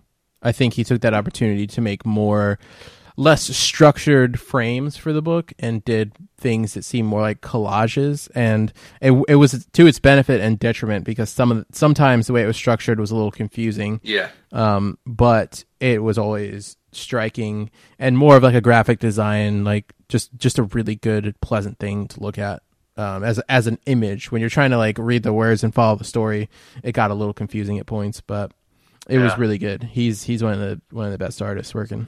Yeah. Um and uh so yeah so he him and um Scott Snyder did the first run of Swamp Thing, and then the second uh half of the run was done by, was it Charles Soule? And I forget who the artist was. Um, I think it's like Jesus Saez. Yeah. And that yeah. was, I stopped, I bought Swamp Thing up until they left the book. Mm-hmm. And then I bought the trades when the other guys joined on. And yeah. it was arguably might be better. It was, it was just as good, if not better than their, um, It was That's cool. I, I never I never picked up Soleil's run. I know Charles Soule is a so, fantastic writer. So good. It was excellent. If you ever want to borrow mine, let me know. I own the, mm. their run uh, in trade form, and it was excellent. Like even Superman shows up in one, in one of the stories, which is really cool. Yeah. Um, yeah, it was excellent. Excellent. And they really delved deep into the green and like the uh, like the the how how their like uh, hierarchy is structured. Um And, you know, Scott Snyder laid a lot of the groundwork for all that stuff with his whole yeah. him and Jeff Lemire's Rot World storyline. That's what's great is, like, the New fifty-two, complain about it all you want. It it did a lot of the work that Jeff Johns did for Green Lantern, which was like, let's take this silly concept and these rules that don't make sense, and let's make them make sense, and let's give it a rich new backstory and fill it with lore that's actually interesting. Yep.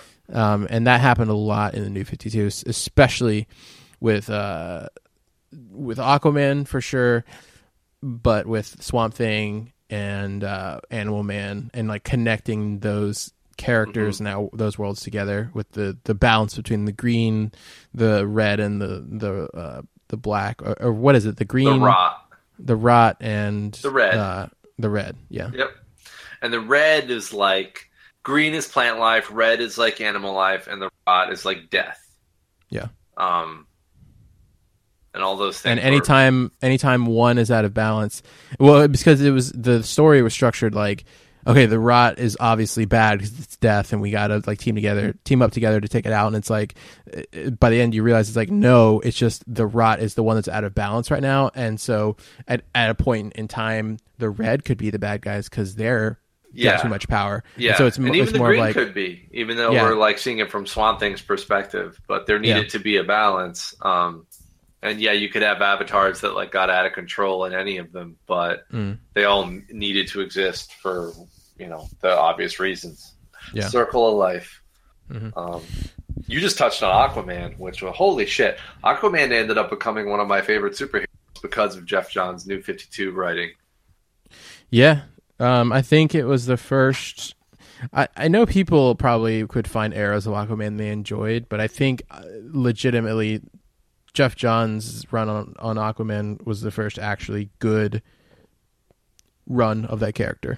Like, I, I don't think there's a, another actually entertaining run, and I fucking hate uh, Hook Hand Aquaman, that that whole era and that design. In the nineties. Fucking, yeah.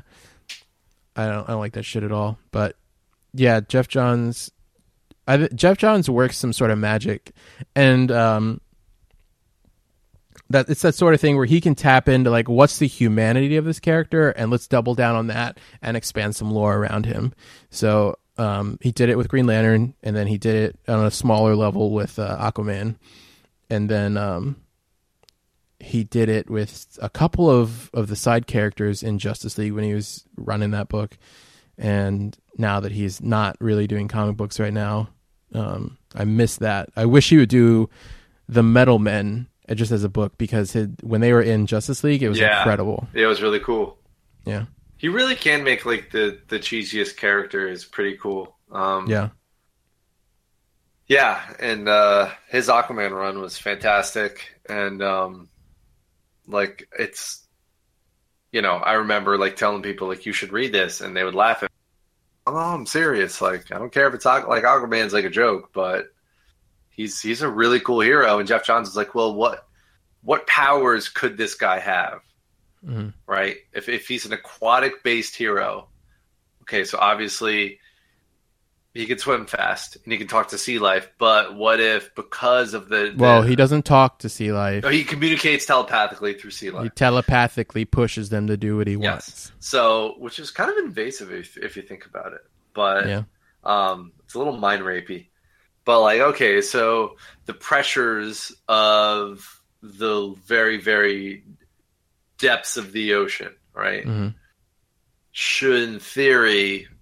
his muscle density has to be insane to tolerate that. Therefore, yeah. he's super strong, and therefore yeah. his skin would be impenetrable. And because of, you know, like if you think of people who train underwater, he should run faster. He should jump higher because yeah. of all this stuff. And so he just made him a fucking badass because he thought about every possible thing they could give him, and they yeah. did. And it's so good. Yeah. And like, the, oh, they did the storyline of the trench, which was excellent. Um, the trench was like a, f- The trench was, and if they ever do, in the Aquaman movie, if they do it right and they do the trench, the trench could be the Alien of the D C universe. Yeah, like, but they should it's, it's really double down on that horror. Uh, yeah. I don't know. I mean, James Wan, yeah, it makes sense, but I don't know, man. That's a little violent. Dude, I, I love the trench run. It was so good. Mm. Oh, it was. It absolutely was. But I, in the movie, I don't know. That would have to be R-rated. But, and then yeah. it went like it went like full Game of Thrones with the, the next like big run after that, Th- where Throne of Atlantis, yeah, with the it was like the the, the yeah. king, what was it the the seven, the seven I don't know what the guy was called, the fucking king that like emerged out of the depths of the ocean. Yeah, so he was the like the Zeb- he was the king of Zebel essentially, like from he was mm-hmm. Mira's people. Yeah, right. Like, I think so. Yeah, because like you had the Atlanteans and then her people, which was the Zebels, I think they were yeah. called. Like it's an X pronounces a Z. Um, so, yeah, and I think that's going to tie into the movie that James Wan's doing. Like, mm-hmm. oh, man, if you see Amber Heard as uh, Mera, holy shit. Dude, dude, it's great, yeah. She looks perfect. She's out of the book, perfect. Yeah. Um, it's one of the best comics to screen adaptations of a character, like visually. Yeah. Yeah, I'm excited for that movie. Um, I feel like, you know, there. I, as much as I'm like, uh, maybe Jason Momoa's Arthur Curry isn't what I would have wanted. At the same time, I'm getting an Aquaman movie, so I shouldn't complain.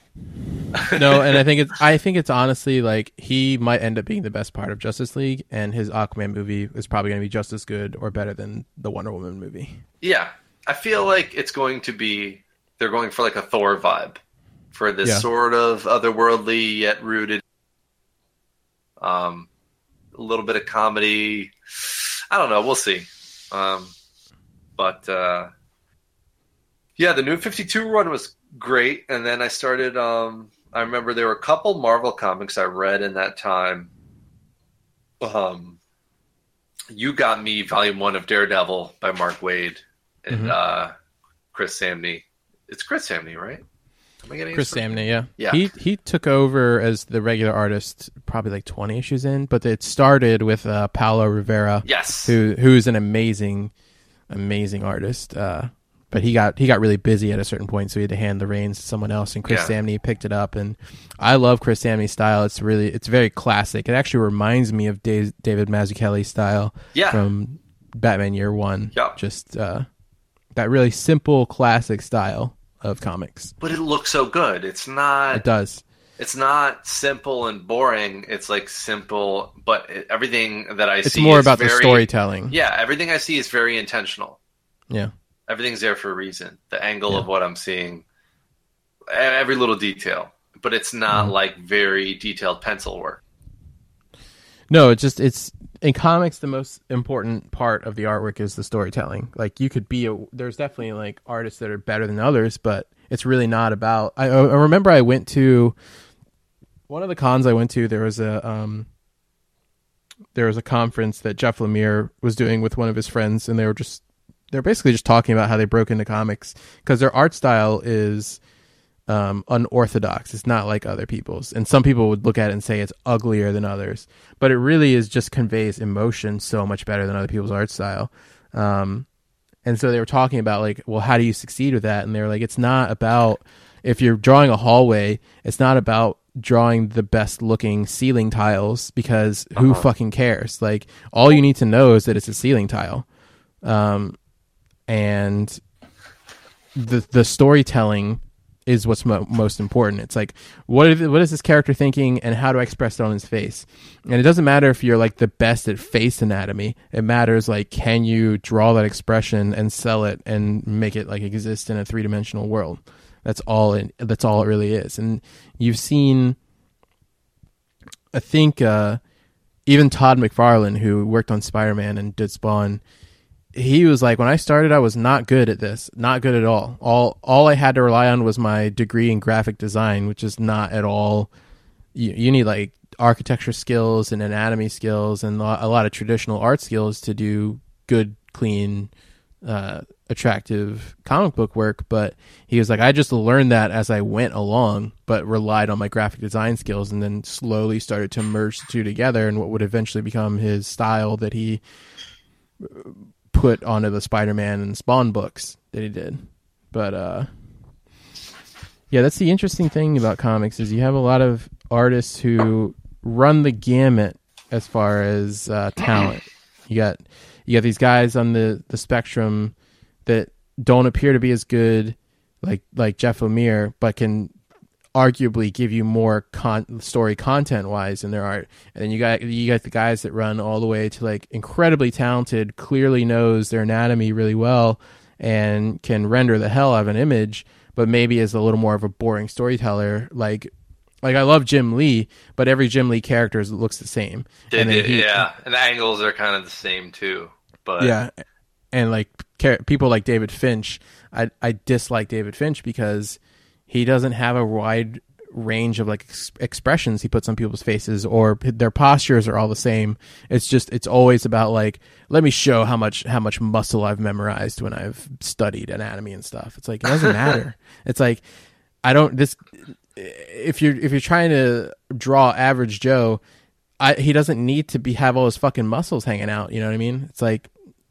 Do something a little more interesting. Mm-hmm. Um, I love my, Jeff Lemire.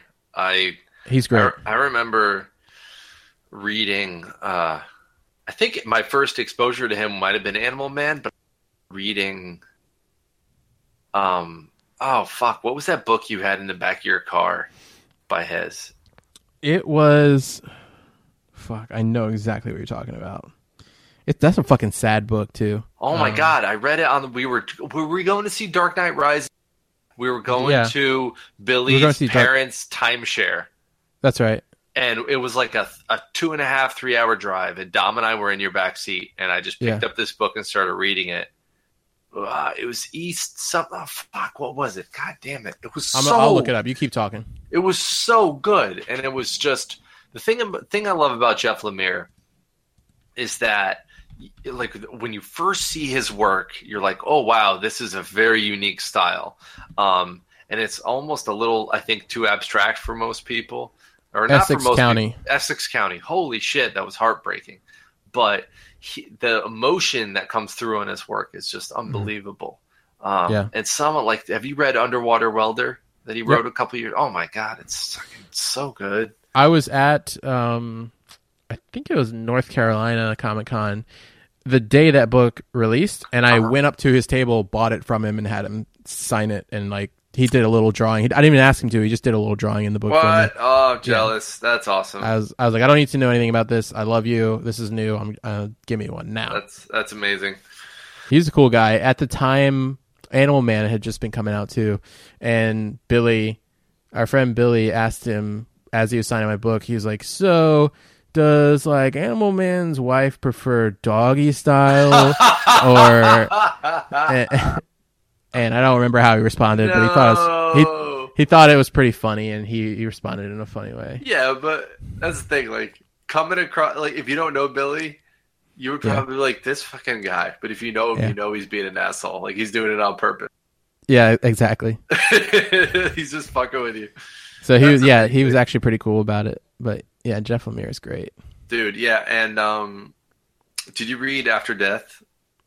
I'm in the middle of it right now. Oh, it's, it's a super interesting book, dude. It's heavy. I bought. Did did you buy like the collection, or did you? Yeah, I bought the the whole. The, it has all three books in it. Yeah, the hardcover. I, I bought it month to month, and they came out in this giant magazine form. Mm-hmm. Like it, and the the crazy thing about After Death, which is written by Scott Snyder and illustrated by Jeff Lemire, is yeah. that they wanted to do something different as far as how how the story is presented. Um, yeah.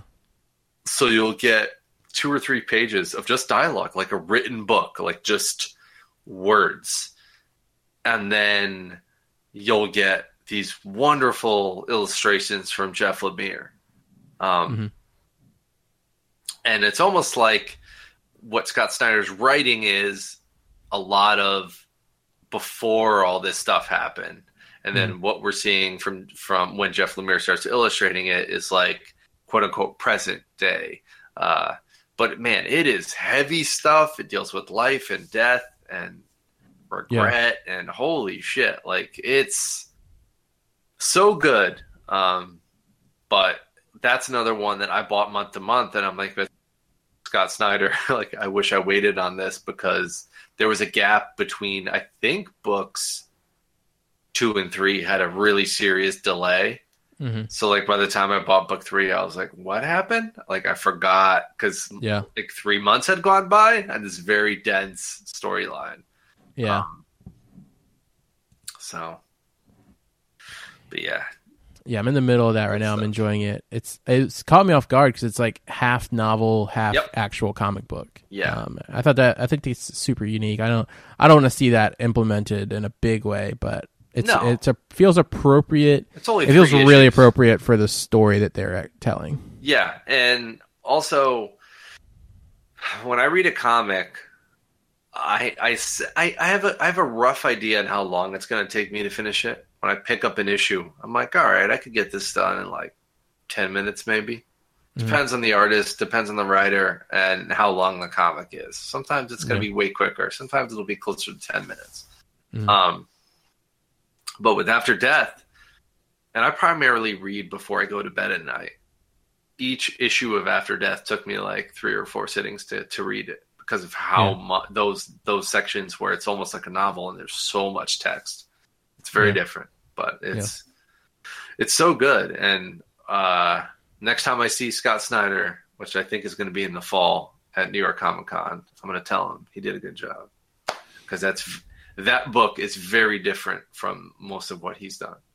Um, yeah. And speaking of Scott Snyder, I did want to bring up Witches, mm-hmm. which is awesome. No pun intended. Yeah. Should I say Witch is? Yeah, I heard it. I heard that it. was not intentional. I'm not that clever. um, but that was my introduction, or not my introduction, but the first time I realized I really enjoyed the art of Jock. Yeah. And he did the art for Black Mirror, which is the Batman story that Scott Snyder wrote. Yep. Um, his fucking artwork, I've become a little bit, I don't want to say obsessed with it, but like every time he puts something out. His his cover for Metal that you sent me. Mm-hmm. Oh my God. Batman's got his fur collar and shit. Dude, his Hell yeah. fucking, his variants that he was doing for All-Star Batman were unbelievable. Yeah. Like Batman just kicking Two-Face right in the face or chainsawing through the title of the comic. Like he's his... got a he has a deceptively simple style, which is actually pretty detailed. It just it just looks like there's not as much work that goes into it, but man, he is excellent.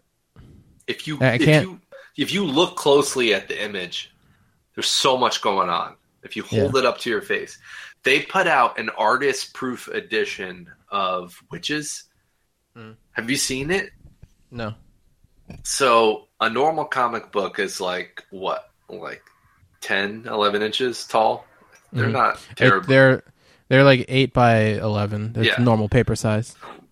They put out an artist-proof version of Witches that was almost twice the height and width. Yeah. It was like mag- a huge version of it.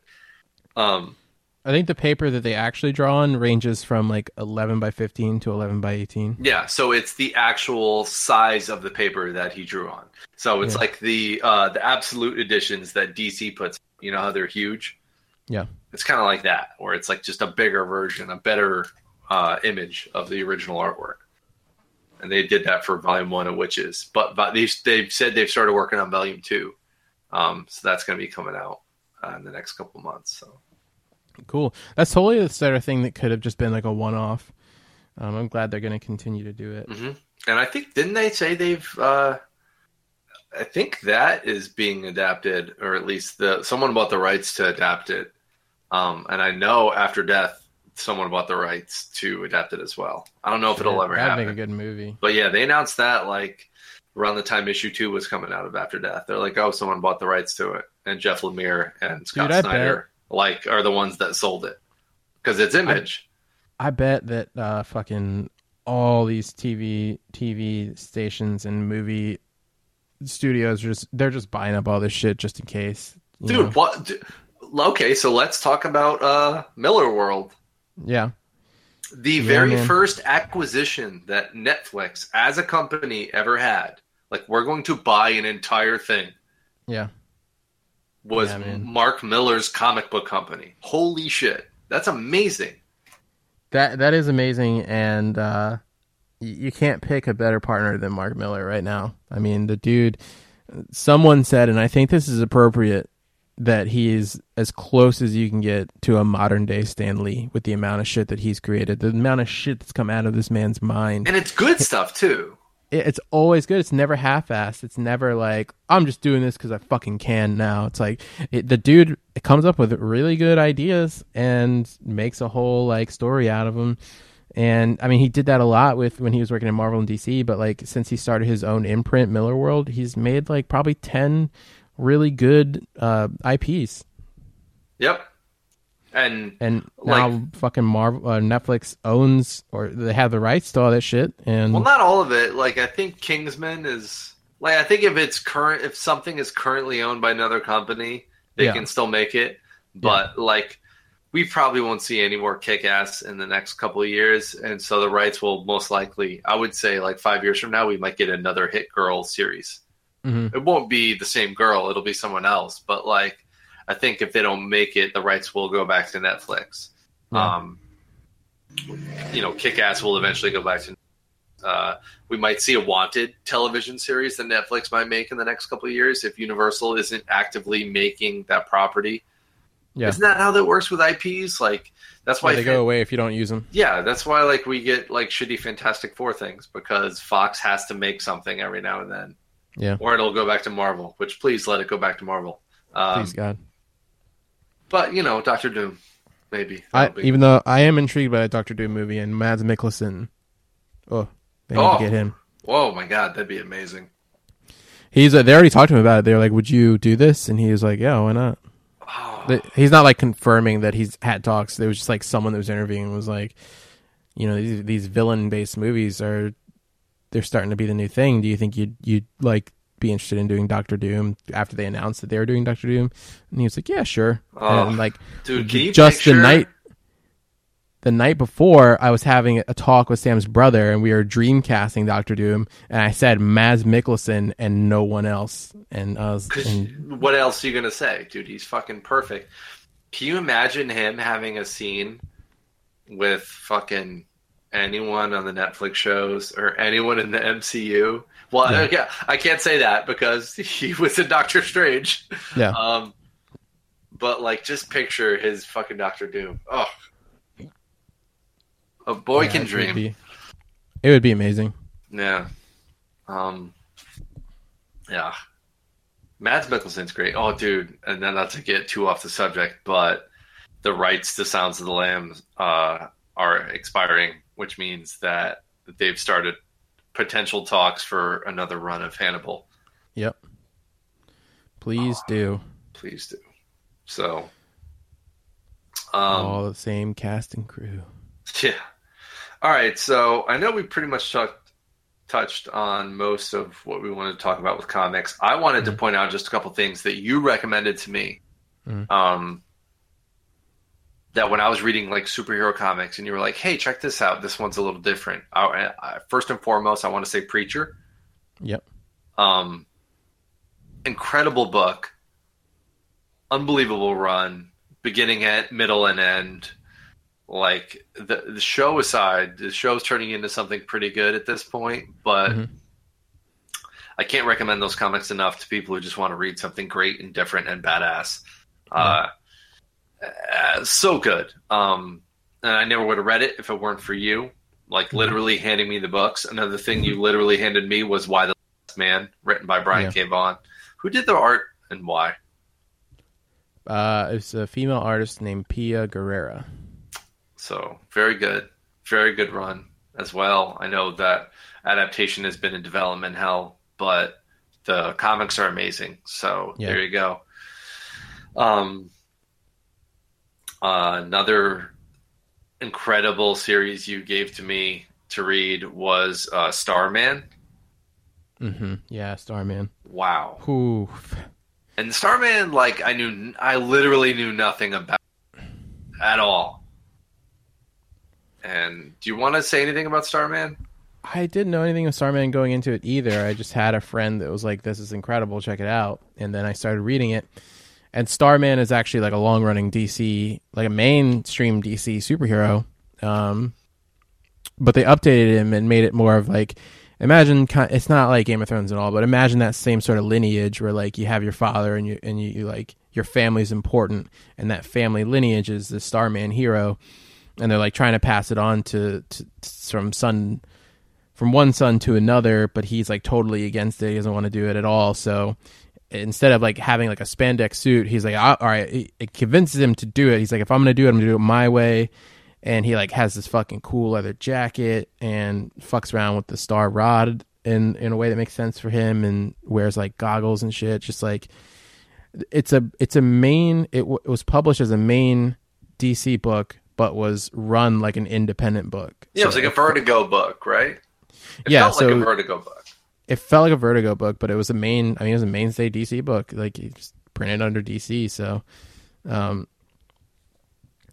you get to get these really, these tighter, more emotional, uh, character-driven stories that's more present in, a, in an independent book, but it, you got to play with all the big D C characters. So, like, almost every big character pops up at some point or another, um but they, they're like side characters in this big story. All right, um, can you guess my favorite recurring D C character in Starman?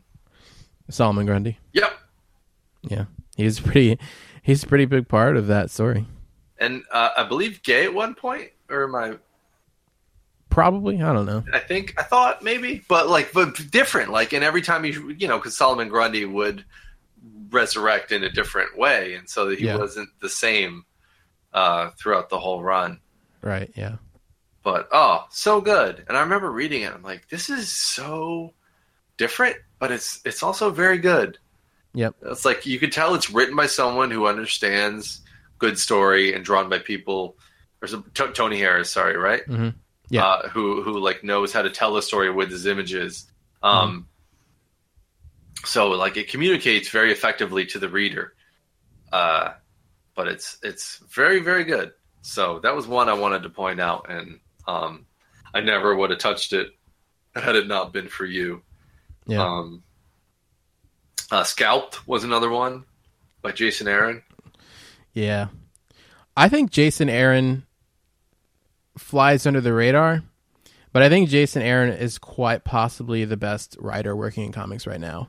Mm-hmm. If you look at Jason Aaron's body of work, he has run the gamut. He can do any genre. He has run the fucking gamut. He's done something like Southern Bastards, which is like a super, and, and like Scalped, which is like, they're both incredibly grounded crime dramas. And then he'll go as far left Thor. as as like not even Thor, but like Doctor Strange, and it, the quality retains. Like a not not a lot of writers can like flip flop genres like that. And uh-huh. Jason Aaron has literally touched every single bit of like, I'm gonna do all these different stories. Even like his X-Men run is fucking weird. They like go inside of a person at some point, and they're like they're like fucking immune systems being attacked by these mutants that can like shrink down to like whatever size. Um it's crazy. Like, he's crazy talented, and I feel like people don't talk about him enough. The other people that do get talked about, like Scott Snyder and Jeff Lemire and stuff, like they totally deserve every, all the praise they get, but I think Jason Aaron is someone who's not touted and praised enough. I think yeah. he's, he's probably one of the most prolific, and quite possibly, we'll have to see as time goes on, uh the best writer that's working right now. Yeah. So yeah, so he did Scalped, which was excellent. Um, yeah. So Scalped, what... is, Scalped is so unique too, because it's about like you get you get a real insight into like the way Native Americans live in this country. And yeah, it's fucked, dude. It's, it's really sad, really sad. And yeah, I never knew much about that sort of thing. And so reading yeah. Scalped, like there's some sometimes you read a book and it's just, it's kind of like lifting something very heavy. It's exhausting. And Scalped, yeah. I felt like was that. It was good. It was it was well written, beautifully illustrated, but it was like heavy stuff. And it wasn't like, oh, I'm going to read the latest issue of Batman. It was like, fuck, this is like, this is a really serious thing. This is a people that had their land taken away from them. Alcoholism yeah. and crime and just casinos and heritage and honor and responsibility. Like, there's so much going on there. Um, yeah. Very good. Just so the fucking the the journey that I mean the main character goes through, man. He goes down into the depths of like a personal oh, yeah. hell. Oh yeah. And yeah, I, I really enjoyed where all of those characters ended up at, by the end of that book. Mm-hmm. So, so you mentioned Jason Aaron. I listed my top four favorite writers and my top four favorite artists. I say four because I couldn't think of a fifth. Yeah. Which I, I could, but like instinctively, I got the four very easily. So I picked yeah. four, and I'm going to list sure. those off to you. Sure. Um. So writers, I will say Scott Snyder. Mm-hmm. Um. Brian Azzarello. Yeah. Brian K. Vaughan. Mm. And I will say uh, Tomasi, Peter Tomasi. Now, Dude, yeah, Peter Tomasi's another so, one that goes under the radar. So I will say that. He goes under the radar. So, okay, so we were talking about um, Scott Snyder and Greg Capullo's run in the New fifty-two. What yeah. about him and Pat Gleason's run? Yeah, their right? Batman and Robin run. Holy shit. They made me love Damian Wayne. Whenever mm-hmm. you hear someone shit on Damian, it's because they didn't read their run. Yeah. Which humanized Bruce's ability to be a father with Damian. Yeah. And they took it away from us. Dude, I cried. I fucking cried when I read a comic. Never yeah. happened until I read the the the after Damian was killed. Mm. After Damian was killed, They, Peter Tomasi and Pat Gleason did an issue of Batman and Robin where it was just Batman dealing with Robin's death by going yeah. out and fighting crime and being Batman, but there no one talked. There was no dialogue. There were no thought bubbles. Every yep. panel was communicating an emotion to you, something that Bruce was going through at the time, or something yep. that Alfred was going through, or even the dog. Like, everyone was dealing with the fact that Damian had been killed. And yeah. it was heartbreaking and beautiful and holy shit, like, I will never respond to an issue of a comic like I did to that. That was unbelievable. And yeah. I feel like, yes, everyone who read it, like, agrees, but their run, start to finish, was unbelievable. And look at what they're doing now with Superman. I've only read the first issue of that, but I like where they're going with it. You didn't get the trade? Not yet. I'm working on it. Please get them. I I will give you the money, the Richard Dove money back guarantee. No, I know they're good. I'm I, they're on my list and everything. Oh, they're but... so good. And unfortunately, the D C Rebirth schedule has been grueling. I don't know why. They were insisted on putting out two issues a month sometimes. Yeah. Yeah. Uh, so you end up getting a lot more of those breaks where it's not the same artist on yeah, the issue. That's what I don't like, man. That's what I, fucking I don't, like. I don't, I don't. But it's, it's oh my god, there's their Superman run. I've read the first two trades, and I'm getting the the third ish, the third trade at some point in the next week or two. Um, yeah. Excellent, absolutely excellent. It's so yeah, good. I'm definitely gonna get it. You know, it's just. Right now, the way I've been getting back into comics, it's I've not been reading any superhero stuff. I'm not I'm not really ready to take that on again yet yeah. with, with how everything is. Yeah. Especially with D C following Marvel's trend of trying to do two books a month. Uh-huh. And the unfortunate side effect of that is is that, you know, there is no Scott Snyder, Greg Capullo run on things anymore. You know, I I really loved that when that was the thing. Like the Brian Michael Bendis, Alex Malev run on Daredevil. The fucking uh, Ed Brubaker... Um, whatever the guy's name is, run on Captain America. What is his name? Fucking, it's right there. You can almost see it. Uh, Steve Epting, that's his name, or or the the you know Ed Brubaker and Sean Phillips when they do shit together. Um, we're we're losing that now in mainstream comics. The the yeah. run the run on certain characters by a creative team, because now they have to work with two art teams to keep up with a two. issue a month yeah. uh, schedule, and it's like it's just it's you heartbreaking. It's it hard to, to it's so hard to, to I can't buy a story. Like as much as I love uh, so many different artists, when I've got one writer telling me a story and I, I switch from artist to artist on different issues, like it throws mm. you off. I'm sorry, mm. but like I'm not shitting on anyone's talent. But it would be like in the middle of a movie if you switch to a different director of photography. Mm. It's going to look different, and it's weird. Yeah. Well, it's just like imagine in the middle of a movie switching from like Guillermo del Toro does the first half and Christopher Nolan does the second half. They're both amazing filmmakers, right? If they were making the same film, it'd be terrible because they do not have the same style in any way, shape, or form. So that's really what it like, comes yeah. off across.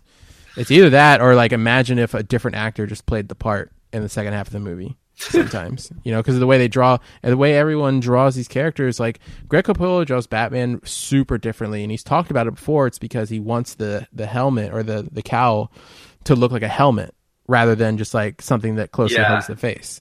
But and so if, if someone you look else... at his Clark Kent and his Superman, like mm-hmm. his faces aren't terribly different. They're not... Yeah. Like, I love Greg Capullo. I'm in no way shitting on anything he does. Mm-hmm. But his people don't look terribly different from one another. Yeah. His, his like, noses always look the same way. And mm-hmm. I know you know what I'm talking about. Like, picture a Greg Capullo nose. If they're not... Uh, I know exactly what you're talking about. If they're yeah. not uh, either the main character or the main villain... the way that their schedule works, they don't have a lot of time to suss out those subtleties. Yeah, yeah which is, I'm not, again, like, I don't want to shit on anyone, but, like, yeah. it, that's... I'm just saying that's, like, a side effect of the schedule. Because uh-huh. remember when he drew Riddler, and Riddler has such a unique look on his face, and especially, like, the upturned nose was so intentional, because yeah. that's what he does. His, his, his, uh... his attitude is so smug that he's constantly like turning his nose up at people and being like, I'm the smart, I'm the smartest guy in this room. Yeah. You don't, you got nothing on me. And it was such a smart design move to, um, to do that and make it not look ugly was mm-hmm. an achievement on his part. Yeah. Um, but yeah. So in keeping in tradition, Richard Dove. Okay. With me recommending stuff to you that's amazing and oh. how everyone should always take my advice all the time. Well, I on every subject, no matter what it is, especially okay. politics. Okay. Um, I'm going to recommend a book to you that I picked up last week when I thought Metal was coming out, and then I realized it was the week after, so I had to get something while I was there. Yeah. Um, it's a book called Seven to Eternity. Have you heard of this book? Seven spelled out or yeah. the number?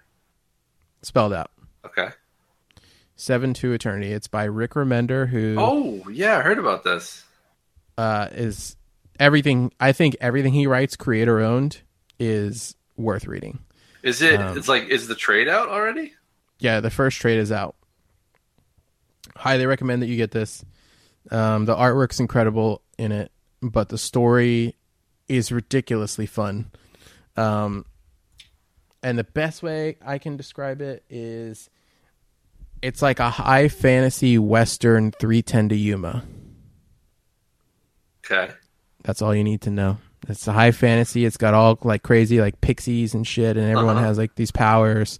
And there's a whole structure to the world, and but it's got like a it's got like a Game of Thrones importance on like family and heritage and like honor and shit like that.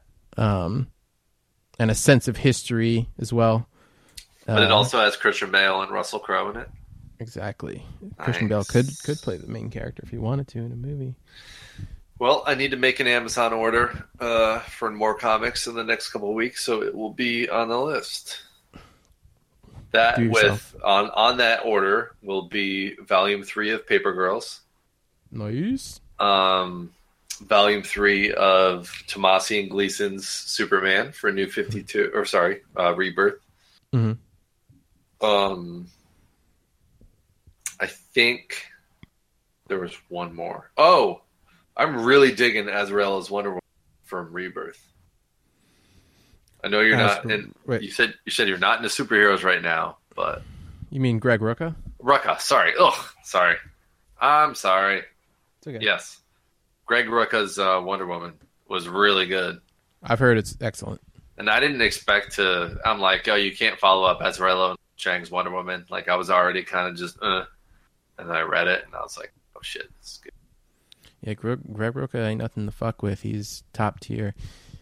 As much as I feel like there's people we've glossed over and things I would have liked to touch, I feel like this is a pretty good good episode, good way to end the episode. Yeah, yeah, we can go on forever. I don't want to do that, because no yeah. one's probably listening as it is. But, uh... yeah.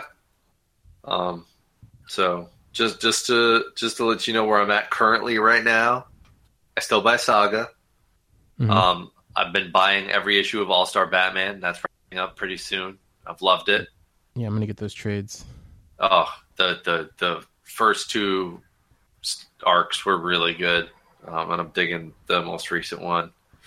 And uh, Metal is shaping up to be pretty cool. So I did actually buy that. That's the only thing. That's the first single issue of something I've bought in probably a year or so.